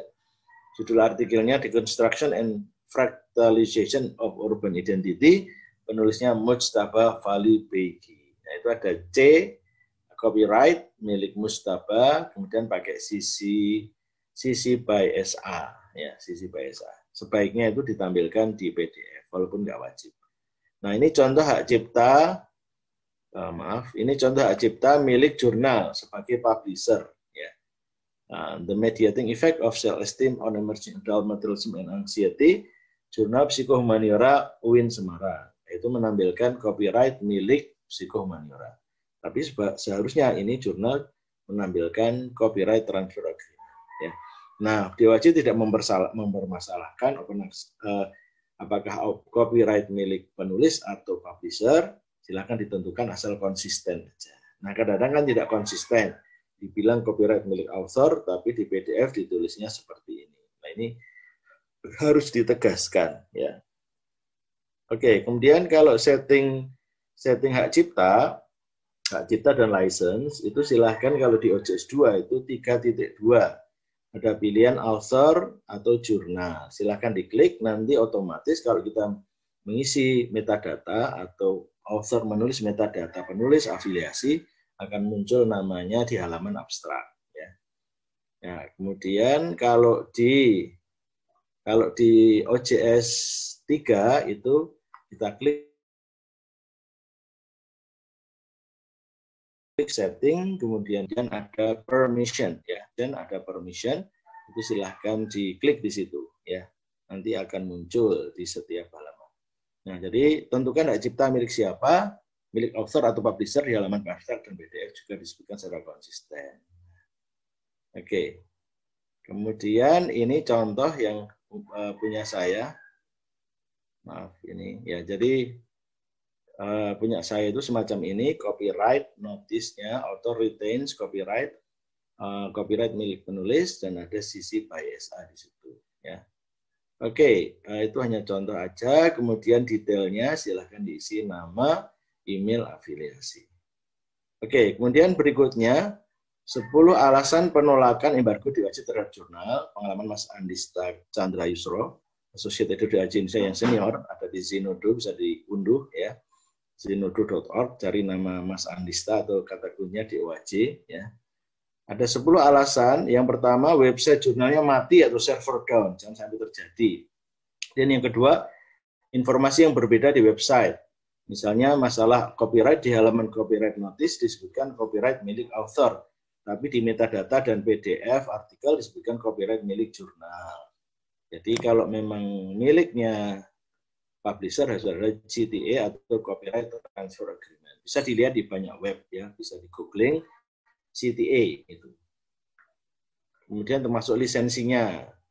Nah, misalnya lisensi CC by tapi kok di abstrak lisensinya kok sisi by NC atau sisi by NCND itu harus benar ya harus sama dan linknya kalau diklik harus mengarah ke misalnya sisi by sisi by dan yang ketiga terlambat terbit yang kedua jumlah editor minim dan terlambat banyak editor dan reviewer yang menjadi koonnya 20%, jika ada 10 artikel maksimal hanya dua, lebih bagus lagi satu ya. Jadi walaupun itu tidak tertulis di DOAJ, jumlah editor reviewer itu yang tidak boleh menulis di jurnal sendiri. Nah, entah penulis pertama atau penulis dua tiga itu co-author ya. Nah, jadi hati-hati terutama jurnal baru. Jurnal baru itu sering kali dilihat di edisi pertama itu penulisnya mesti banyak dari dalam kampus. Itu sering ada yang embargo enam bulan karena kejadian itu. Maka kalau bisa memang ya walaupun alum dari kampus kita, tapi yang alumni dan sudah bekerja di tempat lain afiliasinya berbeda. Kerja di sekolah mana atau di kuliah di S3 di mana itu afiliasi variasi yang digunakan. Ya, itu strategi untuk jurnal-jurnal baru. Termasuk di DWAJ itu mirip sama Scopus, itu halaman reviewer kalau jumlah orangnya terlalu sedikit itu disembunyikan aja. Jadi yang dilihat adalah editornya. Ya. Oke, kemudian yang enam bahasa di website, bahasa di website gaduh-gaduh. Misalnya English Indonesian campur-campur dalam satu halaman dan di informasi website secara umum. Dan petunjuk penulisan diupload di Google Drive seharusnya di halaman web. Jadi kalau uh, author guideline, petunjuk penulisan itu baiknya bukan di Google Drive tapi di halaman webnya ya. Bikin static page atau ditulis di about. Kemudian uh, editor jurnal terlalu lama merespon email editor DOAJ biasanya kami di associate editor disuruh menghubungi. Misalnya saya pernah suruh menghubungi mengemail satu jurnal di Indonesia yang uh, nama penulisnya nama editornya itu tidak ada link Google Scholar-nya afiliasinya nggak ditulis jadi hal-hal kecil itu kadang diberitakan. Atau mungkin itu tadi ada conflicting antara copyright dan license. Uh, ada hal-hal yang kurang, maka jangan terlalu lama. Biasanya waktunya tiga hari. Tiga hari, lima hari, sepuluh hari. Kalau lebih dari itu, itu nanti tidak baik, ya bisa di reject. Kemudian broken link, URL broken link, DOI not found. Ya. Dan mayoritas penulis dari kampus penerbit. Nah, kemudian ini contoh dari Pak uh, Arif, Ikhwan Arif, misalnya ini, contradictory statement. Misalnya, author who published with this journal agreed to retain copyright. Jadi penulis yang publish untuk menjaga ciptanya bla bla bla. Berarti ini kan copyright milik penulis. Tapi di akhir kok ada author should sign copyright transfer agreement. Ini tidak bisa seperti ini ya. Oke, kemudian uh, abstract page, ya, misalnya di halaman abstrak ditemukan copyright milik jurnal, tapi di halaman copyright policy atau copyright notice tulisannya author who publish with this journal agree to retain copyright. Retain itu memelihara menjaga hak ciptanya, jadi milik dia ya. Jadi nggak boleh kontradiktori. Nah, kemudian uh, nanti untuk berikutnya akan ada perubahan di DOAJ, formnya lebih simpel tapi belum dirilis dan akan terintegrasi dengan ORCID dan punya standar uh, I4OC standard. Ya. Oke, okay. uh, kemudian Bapak Ibu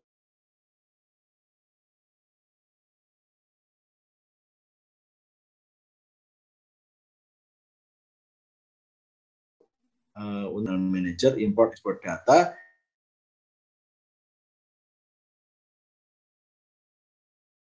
dibaca export plugin kemudian diunduh Lalu dari upload di publisher area, file XML tadi dicari di download. Nah, nanti akan tampil semacam ini. Oke, okay, uh, eh, saya kira seperti itu pemaparan dari saya. Uh, monggo jika ada pertanyaan ya. Ya, saya baca dulu ya.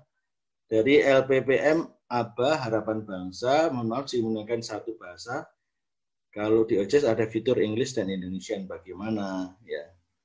Ya kalau di OJS-nya itu um, bukan maksudnya fitur ini ya, fitur navigasi yang home dan sebagainya harus diganti beranda enggak gitu. Tapi maksudnya keterangan di halaman-halamannya itu loh. Halaman-halamannya itu uh, kalau bahasa Indonesia bahasa Indonesia semua, kalau bahasa Inggris bahasa Inggris semua ya. Cuman kalau mau go international itu mestinya ya pakai bahasa Inggris ya. Saran saya begitu karena apa Bapak Ibu tidak ingin jurnalnya ke Scopus, ke Web of Science itu kan ya pengen ya. Kalau nggak pengen, pengennya jadi jurnal nasional berbahasa Indonesia ya monggo. Kalau mau skopnya hanya lokal Indonesia ya. Oke, okay, uh, eh, saya kembalikan kepada moderator ya, Mas Yoris. Eh, Mas Yoris masih ada di sini? Atau dari Bapak Ibu kalau mau bertanya silahkan. Uh, raise hand. Tadi ada yang raise hand nih. Mohon maaf. Oke, terima kasih Pak. Halo. Atas penyampaian materinya.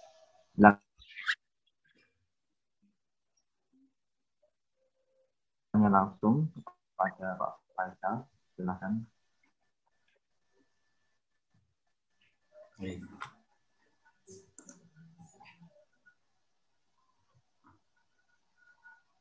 Uh, ada tidak lagi.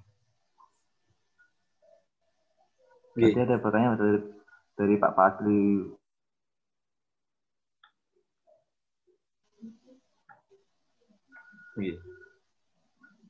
Ada pertanyaan tentang registrasi itu apa Pak? Masih di OA ya? ya. Di chatbox itu ada pertanyaan tentang... Oh iya masih di OA betul Pak, masih di OA. Ya, luas Pak. Yang dari Ibu Mukasi ya. Ini kaitannya DOAJ atau kaitannya DOI? Kalau DOAJ menggunakan email kampus ya. Kalau DOI, saya kemarin daftar pakai email pribadi nggak apa-apa. Selamat siang Pak. Nggih. Boleh bertanya? Nggih. Nggih, monggo Ya, silahkan. chatnya ditutup soalnya Pak, jadi nggak bisa ngechat. Dikunci. Gini Oh, Pak, nggih. Ah, gini Pak, Ah, terakhir terakhir kan saya eh, kami ya eh, jurnal yang saya kelola itu mendaftarkan ke DOAJ terus udah, udah gitu dapat penolakan ya Pak tentang conflicting copyright and license. Nah, eh, terus kami akhirnya berubah gitu ya Pak, merubah. Mau nanya Pak, eh, sebenarnya mau nanya pendapat sih, apakah copyright dan lisensi kami itu sudah tidak konflik lagi gitu Pak? Kira-kira bisa nggak Pak? Nggih. Eh, mungkin Bapak bisa menyebutkan nama jurnalnya ya, Pak? Fitofarmaka Jurnal. Jurnal Ilmiah Farmasi Pak. Fitofarmaka Jurnal Ilmiah Farmasi. Fitofarmaka Jurnal Ilmiah Farmasi. Coba saya cari dulu, Pak ya. Saya Iya Pak, mangga Pak. biar bisa Unpak. Unpak itu mana, Pak? Iya, Pak. Unpak. Pakuan Bogor. Oh, Pakuan Bogor. Bentar, nggih. Oke. Eh, saya carikan dulu.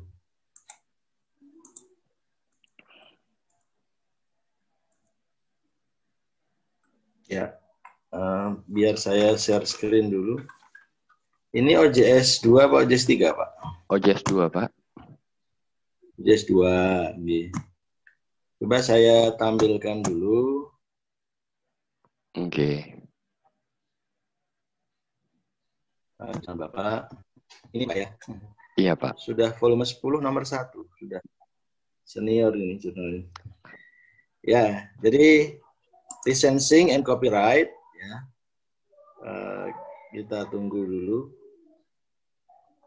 Ya. Artikel published in Phytopharmaca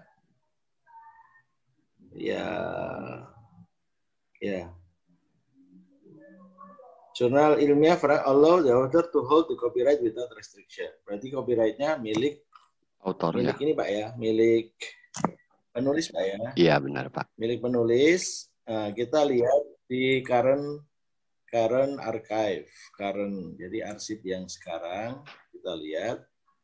Ya, jadi eh, kita lihat salah satu artikelnya. Ya, maaf sedang mupeng-mupeng ini. Ya. Ini diklik ini Pak ya. Ya diklik ini gambarnya. Boleh Pak. Oke, diklik gambarnya. Ya. Nah, ini eh, coba saya lihat satu artikel. Nanti mestinya di ada di bawah, Pak ya. Nanti kalau kita lihat ini eh ya. Kita lihat di sini. Nah, ini belum muncul, Pak. Belum Ini- muncul ya copyright. Iya Pak. Jadi 10.1 itu kami mulai berubah dari bulan setelah bulan Juni ya Pak. Kami mendapat penolakan itu di bulan Juni. Belum terbit yang baru lagi sih Pak gitu. Juni. Tapi yang Ya. lama kan Ada kami embargo masih berapa lama, Pak? 6 bulan sih Pak. 6 bulan ya. Ya. Yang penting nggak 9 bulan 10 hari, Pak. Nggak apa-apa, Pak. Oke, jadi ini saya bukakan ya, saya bukakan. Uh, tampilannya. Kelihatan nggak Pak? Kelihatan Pak, kelihatan. Kelihatan, gitu. Jadi ya, jadi ini kadang-kadang kalau PDF-nya nggak ditulis itu malah aman ya. Nggak ditulis malah aman kami. itu. Kadang-kadang ditulis all right. Iya nggak, oh, nggak ya. ditulis kami. Maksudnya copyright-nya di sini juga tidak tidak nampak ya copyright milik siapa. Iya Pak. Jadi seperti itu Pak. Cuman ya. Yang punya Bapak uh, sebaiknya diberi kelengkapan ya, kelengkapan. Jadi uh, saya coba tampilkan di jurnal saya. Boleh Pak. Uh, jadi Uh, G. Jadi ini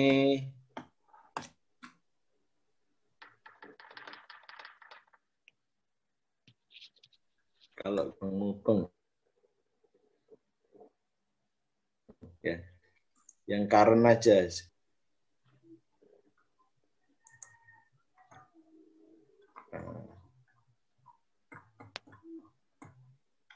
Uh, jadi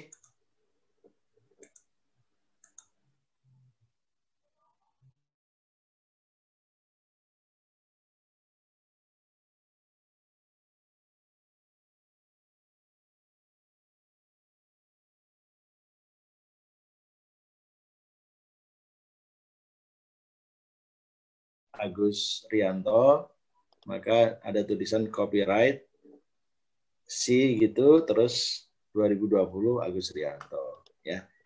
Itu bisa diedit secara manual ya. Tapi sebaiknya memang uh, kita ini ya masuk ya zaman modern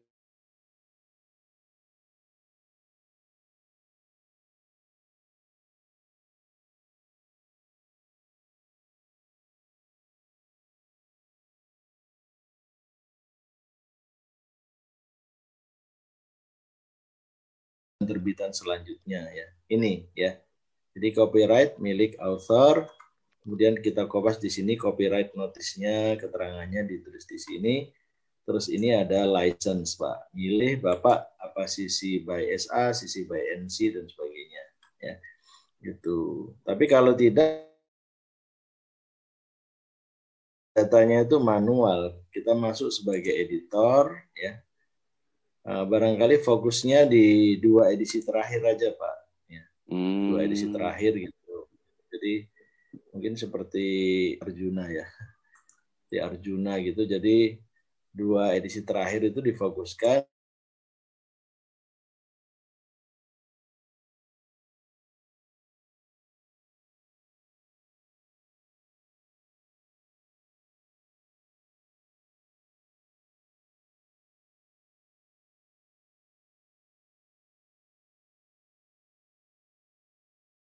pada linknya creativecommons.org license by SA ini ya. Jadi nah kemudian kita save metadata. Jadi ada yang otomatis tadi 3.2 bisa juga per artikelnya ya. Mungkin barangkali itu OJS 2 bisa pak? Kali dua tahun terakhir aja pak. Kalau 10 volume. OJS 2 ini OJS 2 ya. OJS 2 pak ya. oh. ya OJS 2 bapak masih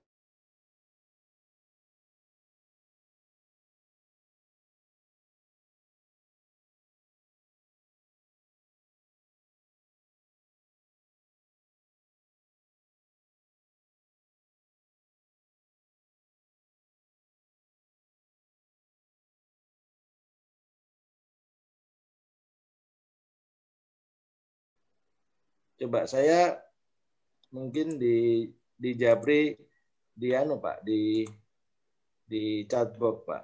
Nah, username passwordnya apa Pak? Mungkin. Oh tunggu sebentar Pak, saya Japri dulu. Ya. Uh, Faisal Dianto ya. Tunggu sebentar ya. ya Pak.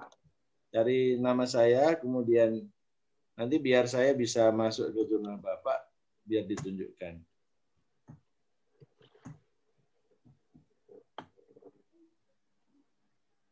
Sudah Pak, sudah saya kirimkan. Iya Pak. Bentar. Um, ya. Saya kopas dulu ya. Maaf ya Pak. Tidak apa-apa, tidak apa-apa. Siap. uh, mana tadi yang fitofarmaka? Ini koneksi saya agak agak-agak. Bentar, saya cek dulu.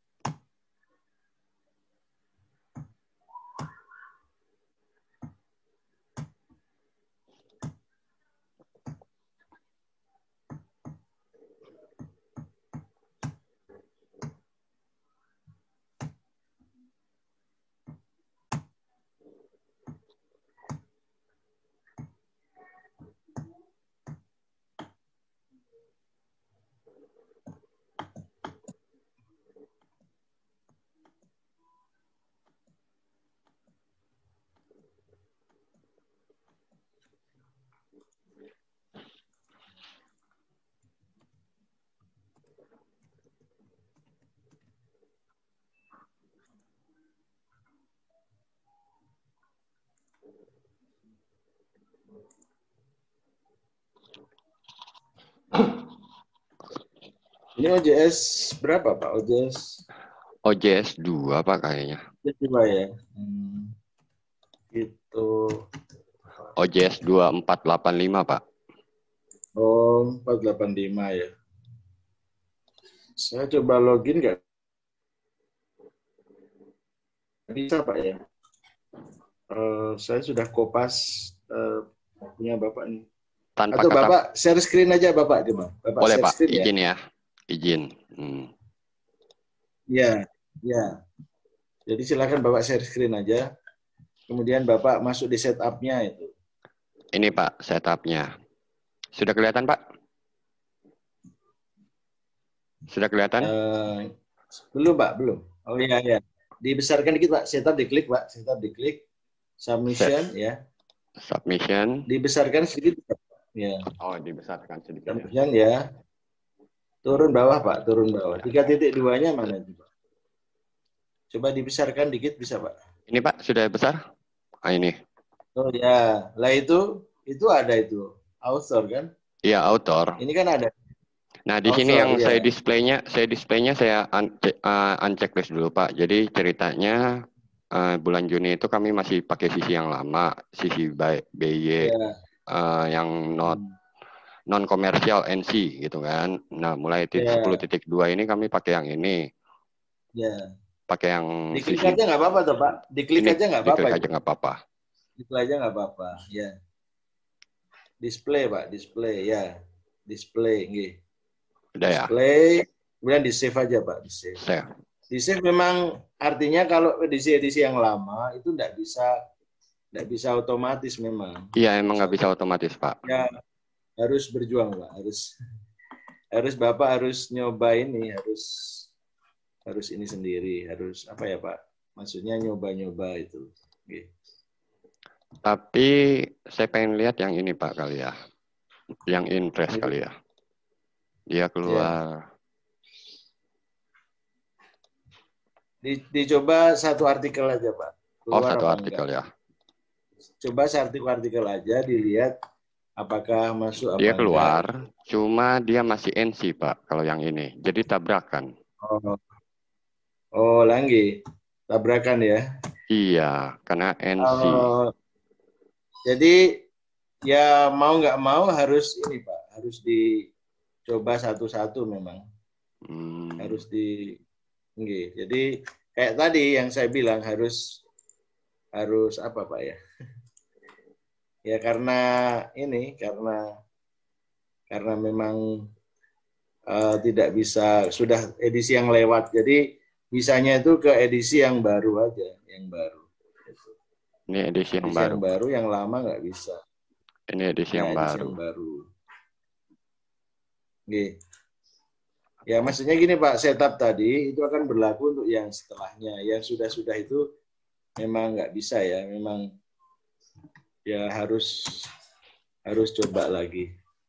Ini nggak muncul Pak ke permissionnya.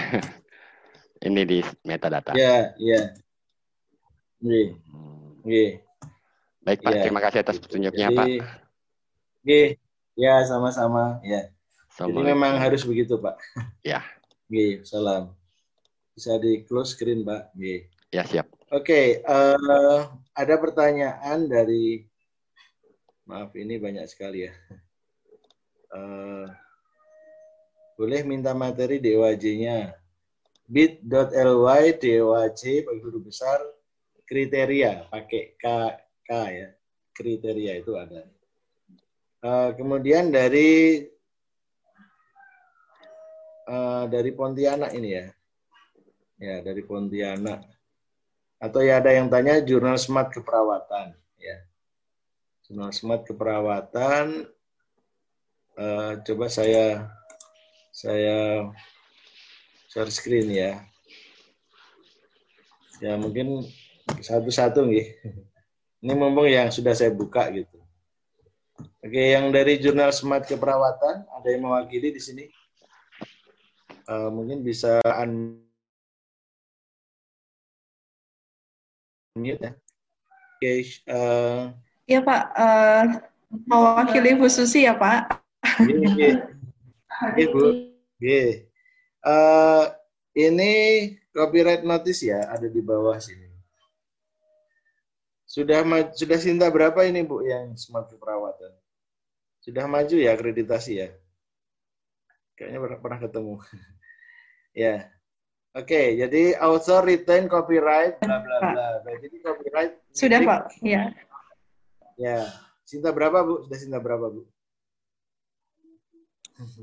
Alhamdulillah cinta empat Pak kemarin. Alhamdulillah, yes. bagus sudah. Jadi ini Bu, eh, kita lihat di salah satu edisinya, uh, salah satu edisinya volume 7 nomor 1, nah, kita lihat di bawah sini ya. Nah ini ini belum ada ya Bu ya. Maksudnya yang diminta oleh DWJ itu di sini ada tulisan seperti yang di jurnal saya tadi ya. Jadi ada tampilan oh, okay. uh, gitu. Coba lihat yang di jurnal register yang tadi kayak ada namanya itu ya.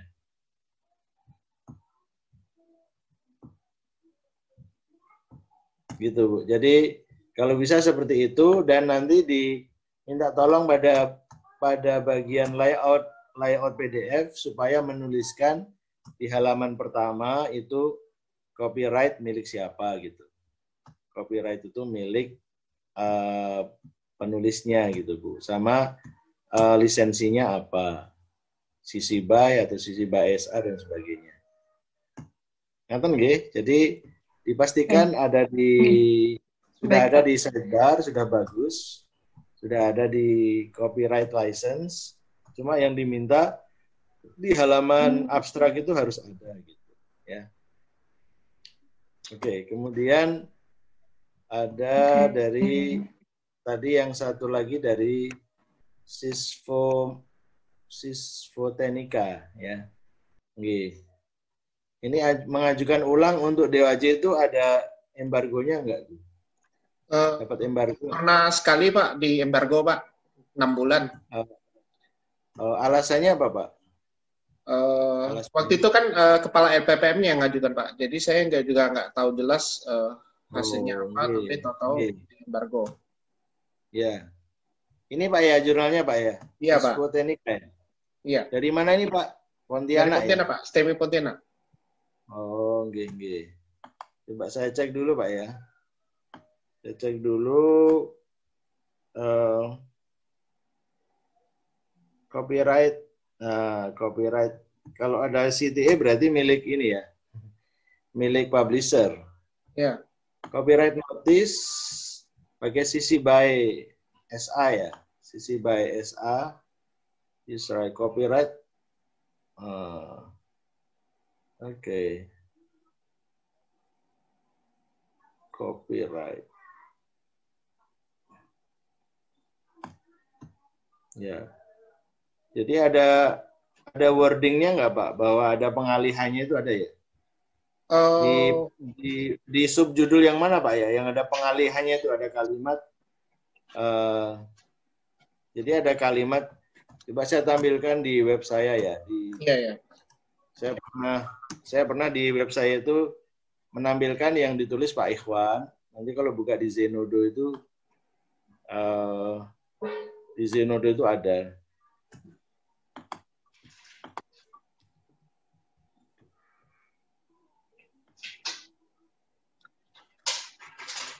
Copyright.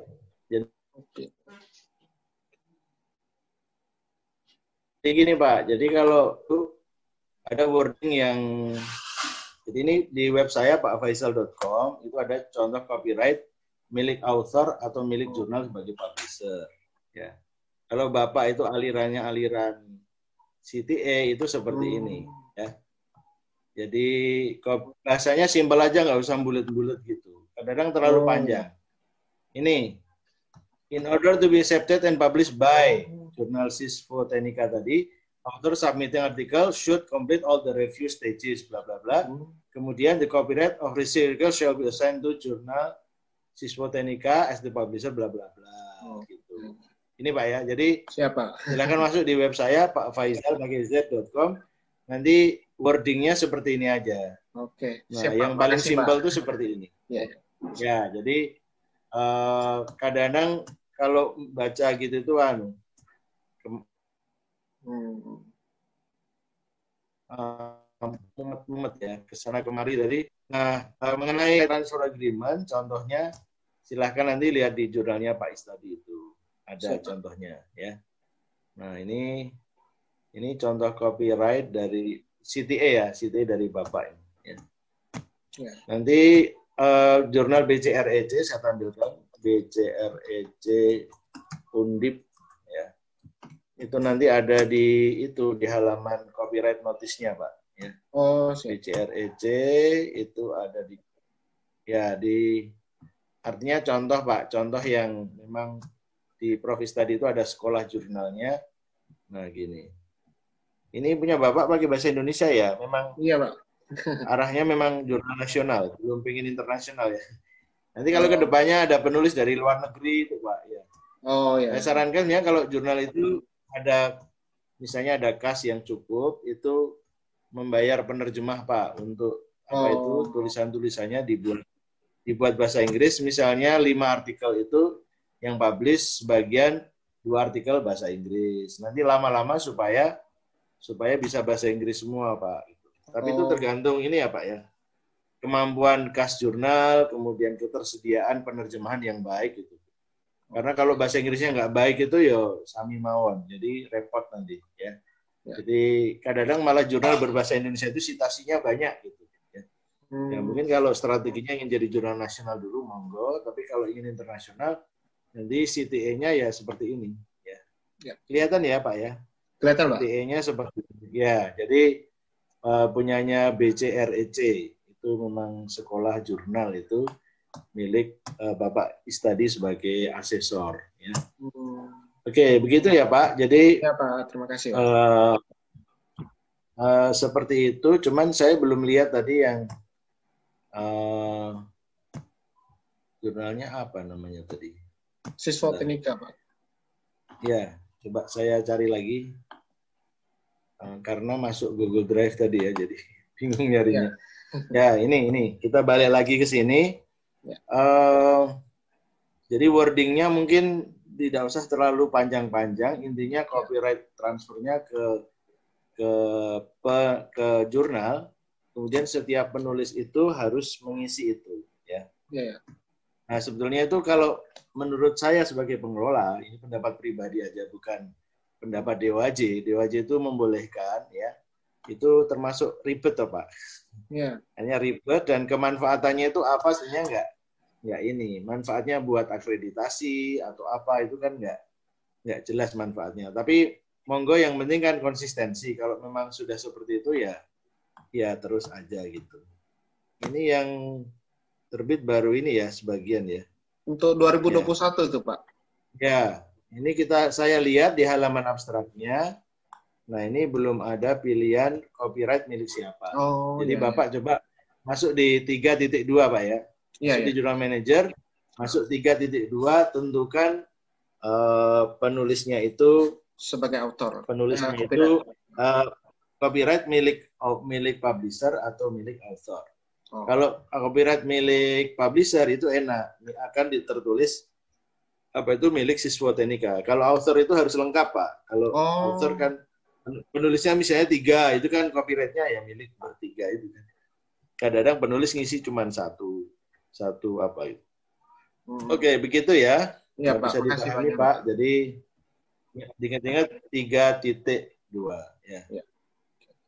Ada yang bilang aku tambah bingung pokoknya mau klinik opnam ya uh, Dewa J itu ada roadshow-nya Pak. Nanti kita ada roadshow ada bedah jurnal. Nanti kalau ada lagi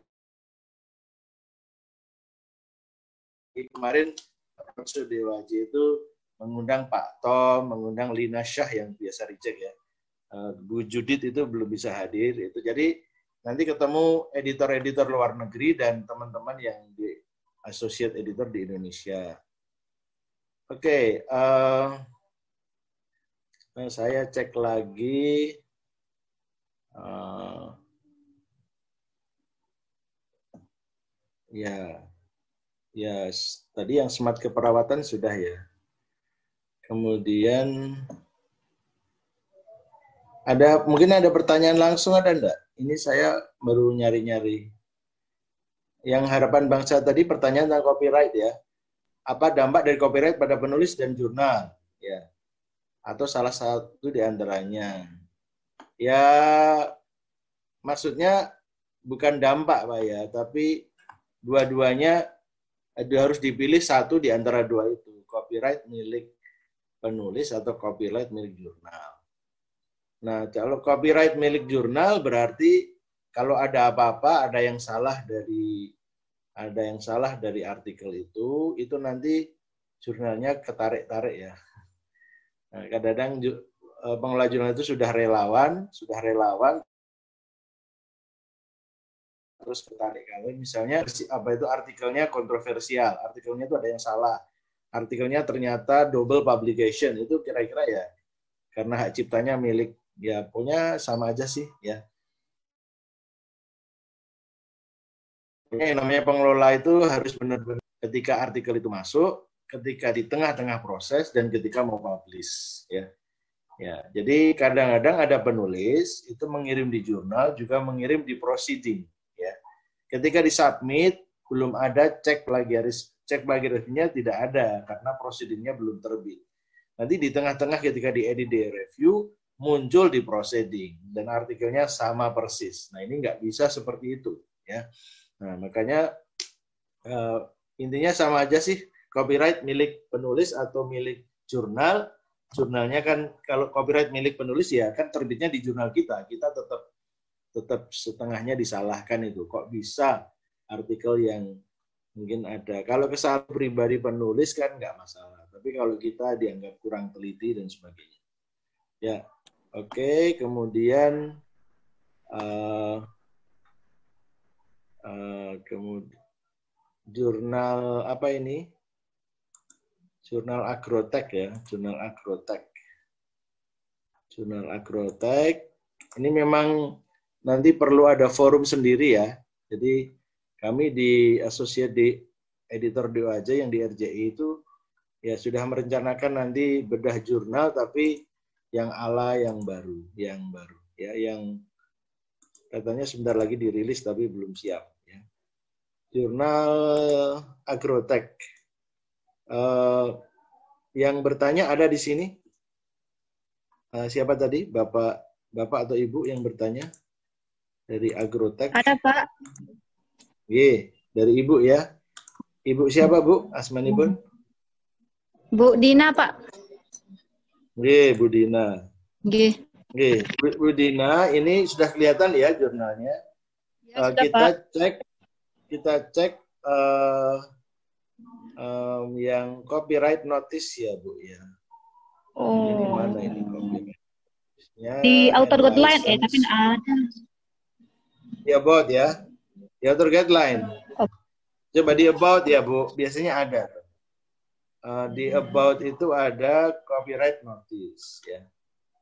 Kadang-kadang copyright notice itu cuma gambar itu, sisi by itu aja. Ya.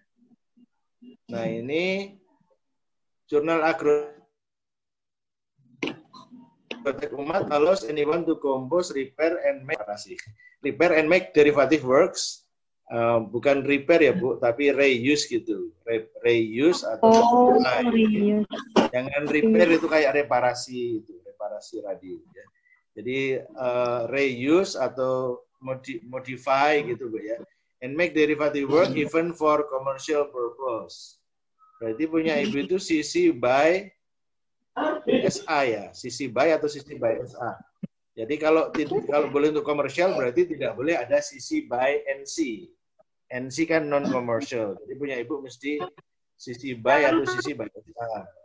As long as include credit to you and include credit to you. To you-nya ke siapa, Bu? Credit to you. Ya, uh, and listen derivative were under similar condition. Often with copyleft license free open software. Ini maaf belum jelas ya Bu ya. Jadi uh, copyright notice itu silahkan menggunakan wording seperti yang saya tampilkan di hmm. sini ya.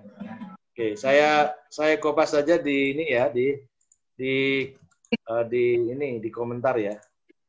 Saya saya kopas dulu di komentar supaya bisa dilihat. Coba kupas dulu biar biar jelas. Everyone in the meeting bisa lihat.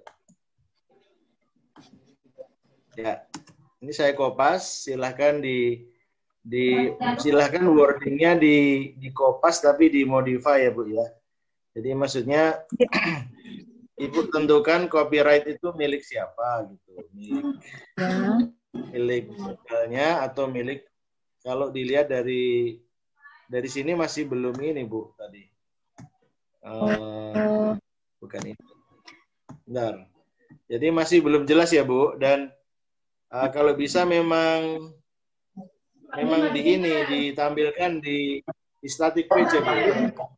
Tolong tim IT-nya supaya menampilkan di static page copyright and license ya. Copyright, copyright, and, and license, oh, ya. atau copyright Oke, jadi minta dibuatkan, uh, silahkan ditentukan dulu tapi apakah copyright itu milik penulis, apakah milik uh, jurnal. Kalau milik penulis seperti ini, uh, wordingnya ditampilkan di static page, di sidebar. Kalau copyright milik jurnal seperti ini, nah nanti kalau ibu pakai OJS 2 itu 3.2 Bu ya. 3.2 oh. kalau OJS 3 ini OJS 2 ya Bu. OJS 2 ya. Ya, nanti iya. silakan yeah. masuk di Journal Manager 3.2 ditentukan itu supaya nanti metadatanya akan muncul otomatis gitu bahwa ini milik publisher atau jurnal atau ke penulisnya. Itu ya Bu, dan diusahakan di PDF-nya, yeah. di PDF-nya itu ya ditampilkan. Gitu. Oke, makasih banyak Pak. Dari Oke, sama saja diambil satu volume terakhir atau dua satu materai sebelum mengajukan. Ya, biasanya dua volume ya, dua volume. Dua volume dan ada historinya, ada historinya. Jadi misalnya jurnal ini di embargo di embargo enam bulan, nanti sudah ada historinya. Jadi siapa pun yang membuat penilaian itu sudah tahu historinya jurnal ini. Ya biasanya kalau nanti kalau kalau misalnya di embargo enam bulan, kemudian maju lagi ya dilihat satu dua edisi itu ada perbaikan atau tidak itu ya. Dan baiknya ditulis di history jurnalnya itu bahwa jurnal ini ini mendapatkan saran perbaikan dan itu perbaikannya apa ditampilkan di situ. Ya, ya. mohon izin Pak ya. Pak Faisal. Iya, uh, kami sebenarnya sudah mengajukan Pak DOAJ, okay. tapi memang okay. kemarin itu okay. ya biasa masalah copyright juga sih kemarin kami ditolak gitu ya. Jadi uh, seperti uh, embargo tadi lah istilahnya, kami mendapatkan waktu memang enam bulan Pak. Berarti yang akan di assess adalah uh, untuk volume yang dua tetap dua volume. Volume atau... yang volume yang baru.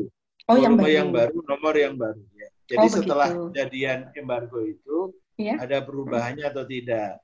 Jadi pastikan kalau copyrightnya milik author ya di halaman abstrak tulisannya copyright ada C itu C ada lingkarannya ya. terus nama nama penulisnya. Nanti kalau di OJS 2 3.2 kalau di OJS 3 itu uh, setting, setting, ada distribution itu ya, ada distribution dan permission ya. Baik, baik. Punya Ibu yang cinta ya. uh, OJS 2 atau OJS 3 itu? OJS 2, Pak. Gitu. Ya, ya, gitu ya. OJS 2 Berarti ya. yang volume terbaru ya, Pak ya. Setting di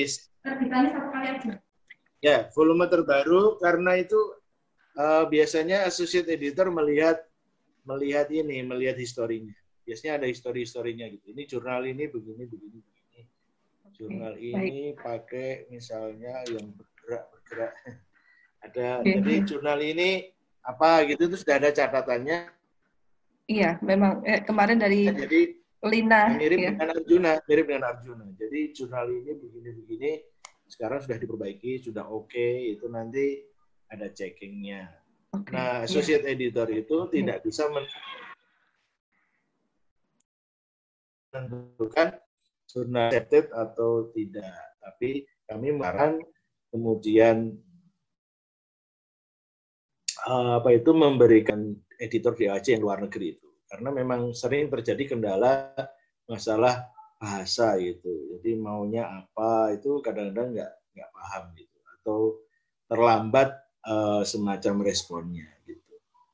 Saya pernah menilai jurnal ketika awal jadi associate editor itu, saya bilang uh, this journal is okay, there is nothing wrong with the journal. Ternyata uh, dari tujuh artikel yang publish itu ada ada tiga editor atau reviewer yang menjadi co-author. Nah itu diperhatikan ternyata ya sampai suruh ngitung.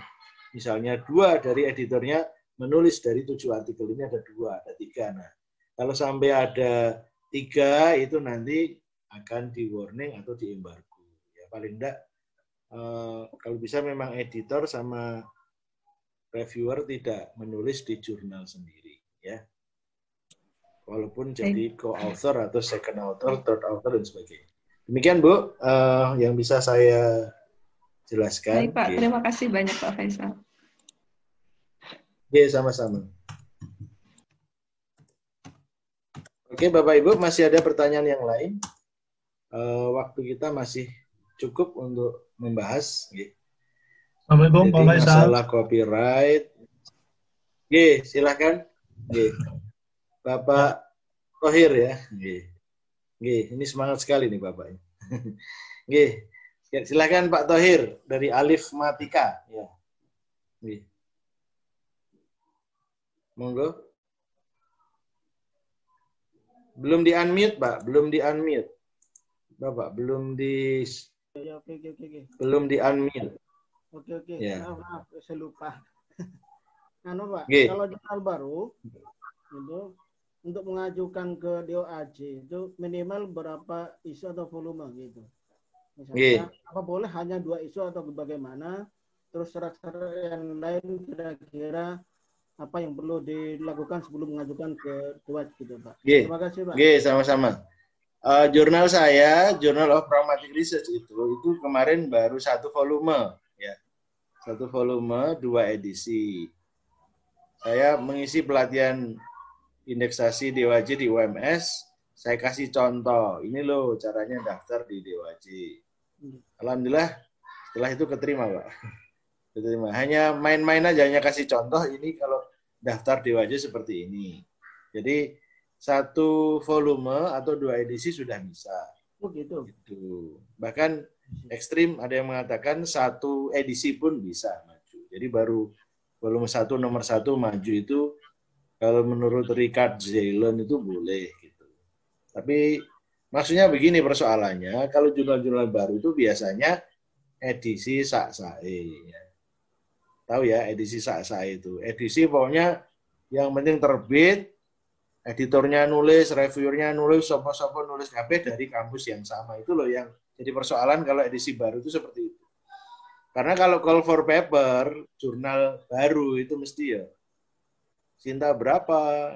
Belum Sinta, itu mesti ya lari penulisnya. Jadi edisi baru itu mesti ya dari relawan-relawan, dari teman-teman gitu. Kan gitu. Apalagi syarat ISSN itu kan harus terbit dulu kan. Iya. Harus terbit dulu baru ngurus ISSN.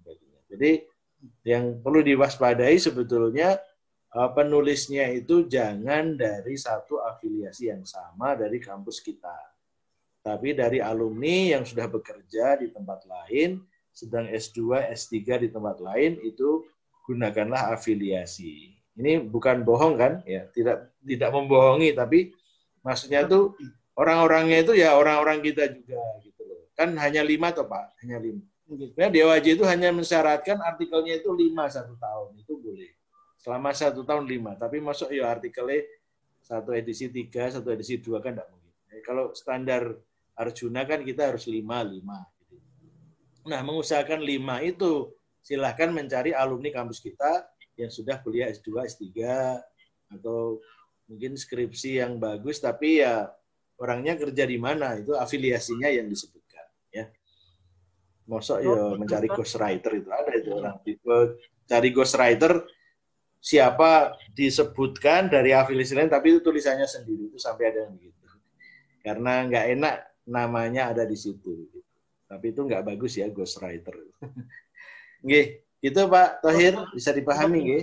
Tiga kali Pak. Misalkan sudah terbit tiga kali. Apa nanti ketika terbitan itu semuanya dinilai oleh doa aja atau, atau bagaimana? Misalkan sudah tiga kali terbit gitu. Atau empat kali terbit gitu. Ya, yang dinilai itu yang terakhir-terakhir Pak. Yang dinilai itu uh, volume-volume yang terakhir gitu. Tapi kalau cuma tiga edisi itu ya tetap dicek semua Pak. Oh gitu. Ya. ya. Makanya kadang-kadang merasa amannya itu kalau sudah dua tiga volume itu mungkin yang dicek belakang-belakang. Tapi kalau masih baru itu kan kesalahannya biasanya fatal sekali, ya. Terutama volume satu nomor satu gitu. Kalau di jurnal saya yang baru itu saya nulis sama teman-teman, tapi kan hanya satu sekali. Jadi maksudnya dari dari waktu itu tujuh artikel itu hanya satu tulisan saya gitu. Yang lain itu dari dari ya dari kampus saya IAIN tapi yang sedang S2 di India. Ada yang sudah kerja di mana gitu. Jadi nggak nggak memakai afiliasi nama kampusnya. Itu Pak. Jadi ya itu juga tergantung associate editornya itu ya seperti di Arjuna juga kan kadang-kadang reakreditasi misalnya Sinta 3 pengen Sinta 2 dia mengajukan satu isus gitu ternyata diteliti semua dari awal ya malah sama aja hasilnya. Ini tetap Sinta tiga. Jadi tergantung tergantung penilainya. Tapi secara umum yang nilai yang belakang-belakang. Kan ada progresnya sih Pak. Hmm. Tapi kalau belum pernah maju sama sekali ya tetap dari awal. Tetap overall dilihat gitu. Terima kasih. Oke, ngatur. Ya, sama-sama Pak. Ya, Alif mati. Oke.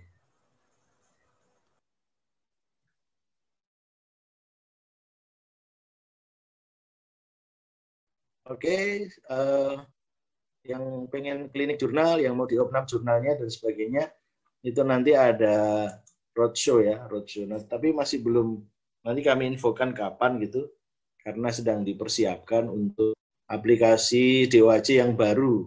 Aplikasi yang lama ini kan sudah enam tahun dan 58 poin. Nanti akan dibuat simple, lebih disimplified lagi. Jadi ada item-item yang sekitar 8 item yang mau dihilangkan itu disarankan untuk dihilangkan. Jadi insya Allah lebih mudah untuk apply gitu.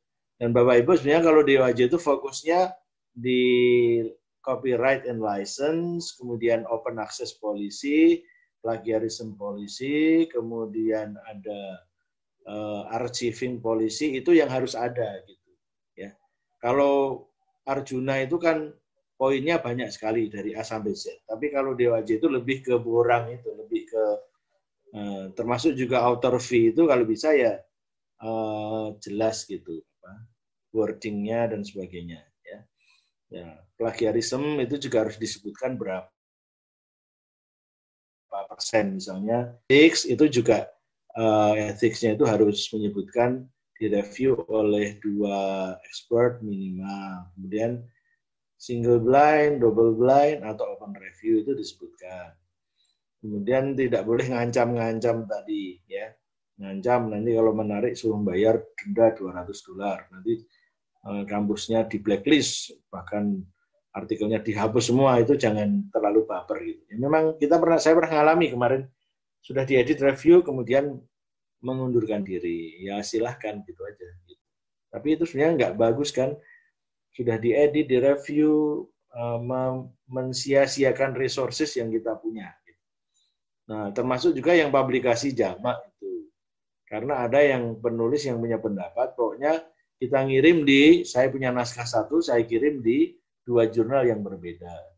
Nanti mana yang menanggapi dulu, saya akan minta maaf gitu. Jadi satu nanggapi, bilang prosit, nah yang satu nggak nanggapi, kirim email, minta maaf, ditarik. Itu nggak bagus gitu. Nah itu kalau kita ngalami kayak gitu kan susah juga. Apa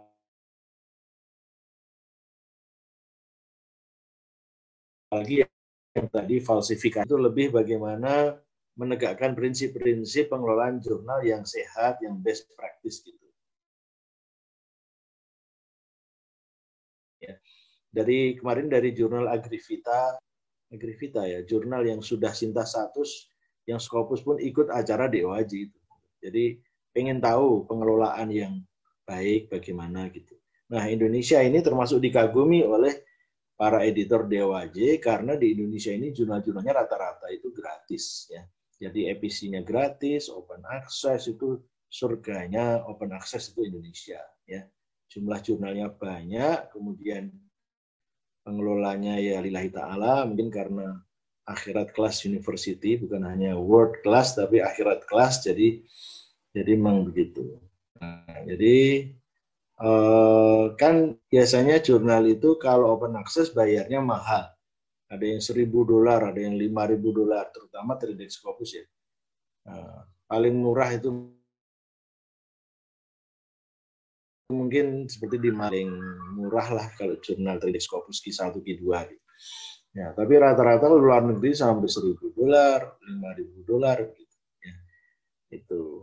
Nah, kalau open access itu bayar, kalau close access itu gratis, tapi kalau menjadi pembaca sekali klik bayar 35 dolar. Nah, ini kan ini kan sama-sama nggak enaknya itu. Seorang teman di UGM menulis di jurnal Terbit Scopus Q2 gitu untuk melihat tulisannya sendiri. Dia publish bayarnya gratis tapi close access hingga kita kan menjadi pembaca, dia penulis jadi pembaca, untuk membaca tulisannya sendiri dia harus bayar. Nah ini kan tulis yang didanai oleh kampus, didanai pemerintah, notabene dari rakyat, tapi ketika sampai di publisher itu close access. Ini kan termasuk kedoliman sebetulnya. Nah, maka uh, eh, DWJ itu sangat pas dengan habitat atau konstelasi jurnal kita yang rata-rata gratis dan open access. Jadi semangat berbaginya luar biasa. Demikian uh, Bapak Ibu sudah jam 11 lebih ya. Apakah masih ada pertanyaan? Materi rekamannya dan sertifikat sudah diberikan ya. Silahkan diakses ya. Untuk e-sertifikat itu membayarkan donasi Rp25.000 ya. Gitu. Jadi Bapak Ibu jika ingin sertifikat itu donasi Rp25.000 silahkan diklik uh, di chat box. Gitu. Demikian Pak Yoris, Baik. tidak ada pertanyaan lagi ya kayaknya sudah cukup ya. Baik. Uh, terima kasih Pak Faisal Rizkianto atas penyampaian materi yang sangat luar biasa, teknis dan komprehensif Bapak Ibu. Semoga uh, Bapak Ibu yang hadir di sini uh, bisa mengambil manfaat ini mohon izin Pak Faisal karena masih ada waktu uh, mungkin bisa dijawab pertanyaan dari Pak Abdul Jalil mengenai uh, lisensi. Jadi mohon dicek Pak. Ini yeah. dari Punmo yeah. Jember. Ya, yeah. yang dari Agribest ini ya, Agribest. Semoga selalu the best. Ini kayaknya pernah ketemu saya pernah ketemu di itu ya di Solo ya. Oke, uh, jurnal Agribes dari Muhammadiyah Jember. Uh, kita cek copyright notice-nya ada di mana? Ada di ini ya, di about ya. Coba kelihatan nggih Bapak Ibu?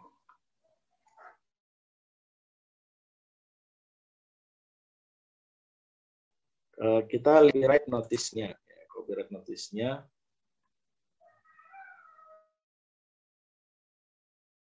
Ya. The copyright of received article shall be assigned shall be assigned to journal Agribase as the publisher of the journal.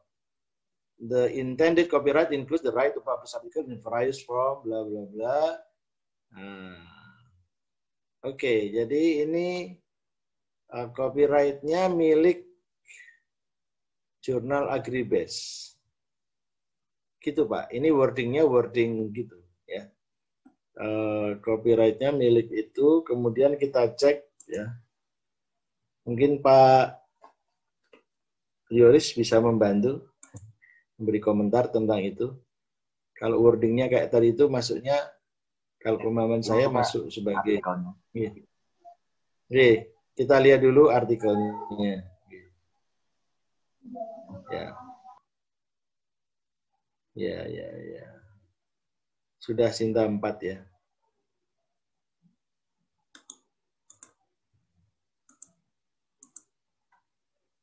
Oke. Jadi memang harus ada konsistensi ya.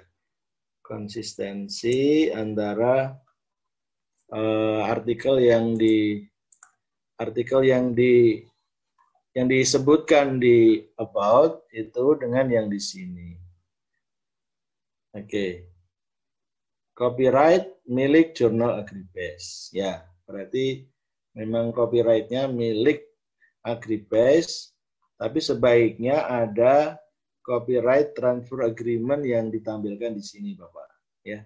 Jadi untuk jurnal Agribase ini mestinya nah ini juga harus diperbaiki nggih. Reviewer reviewer ini uh, under people ini harus diperbaiki Pak. Jadi jangan sampai ada yang seperti ini.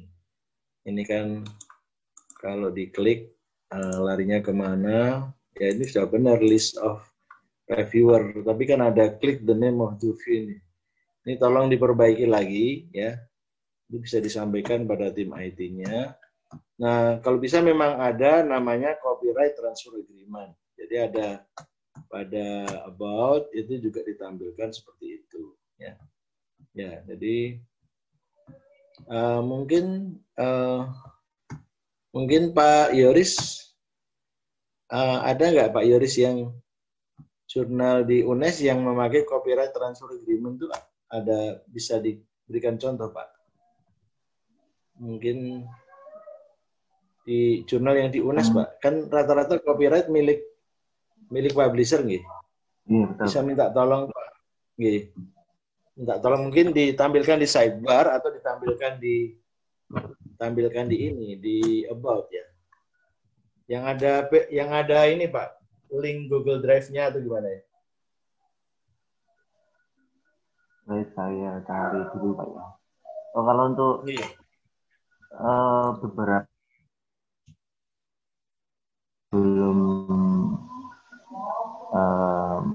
mencantumkan uh, copyright lagi dulu untuk jurnalnya.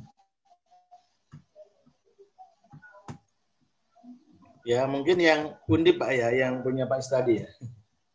Contohnya punya Pak Istadi, cuman maksudnya kan webnya itu terlalu dahsyat itu ya, terlalu tampilannya itu kan ini sangat rumit itu, rumit itu. Maksudnya emang karena uh,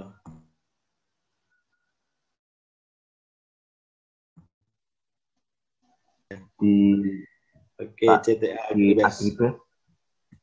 Ya, kalau ada bit ly-nya itu apa link atau Google Drive ini isinya? Coba saya buka dulu ya.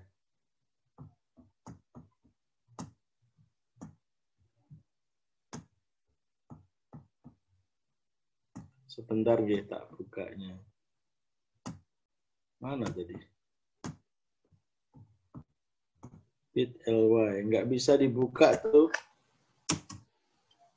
Oh. Bisa, bisa, bisa. Coba saya tampilkan CTE dari Agribase. CTE dari Agribase. Ini. Nah, saya share screen dulu. Ya. Copyright Transfer Agreement Form. Ya. Sebaiknya memang ditampilkan di ini ya Pak, di uh, sidebar gitu.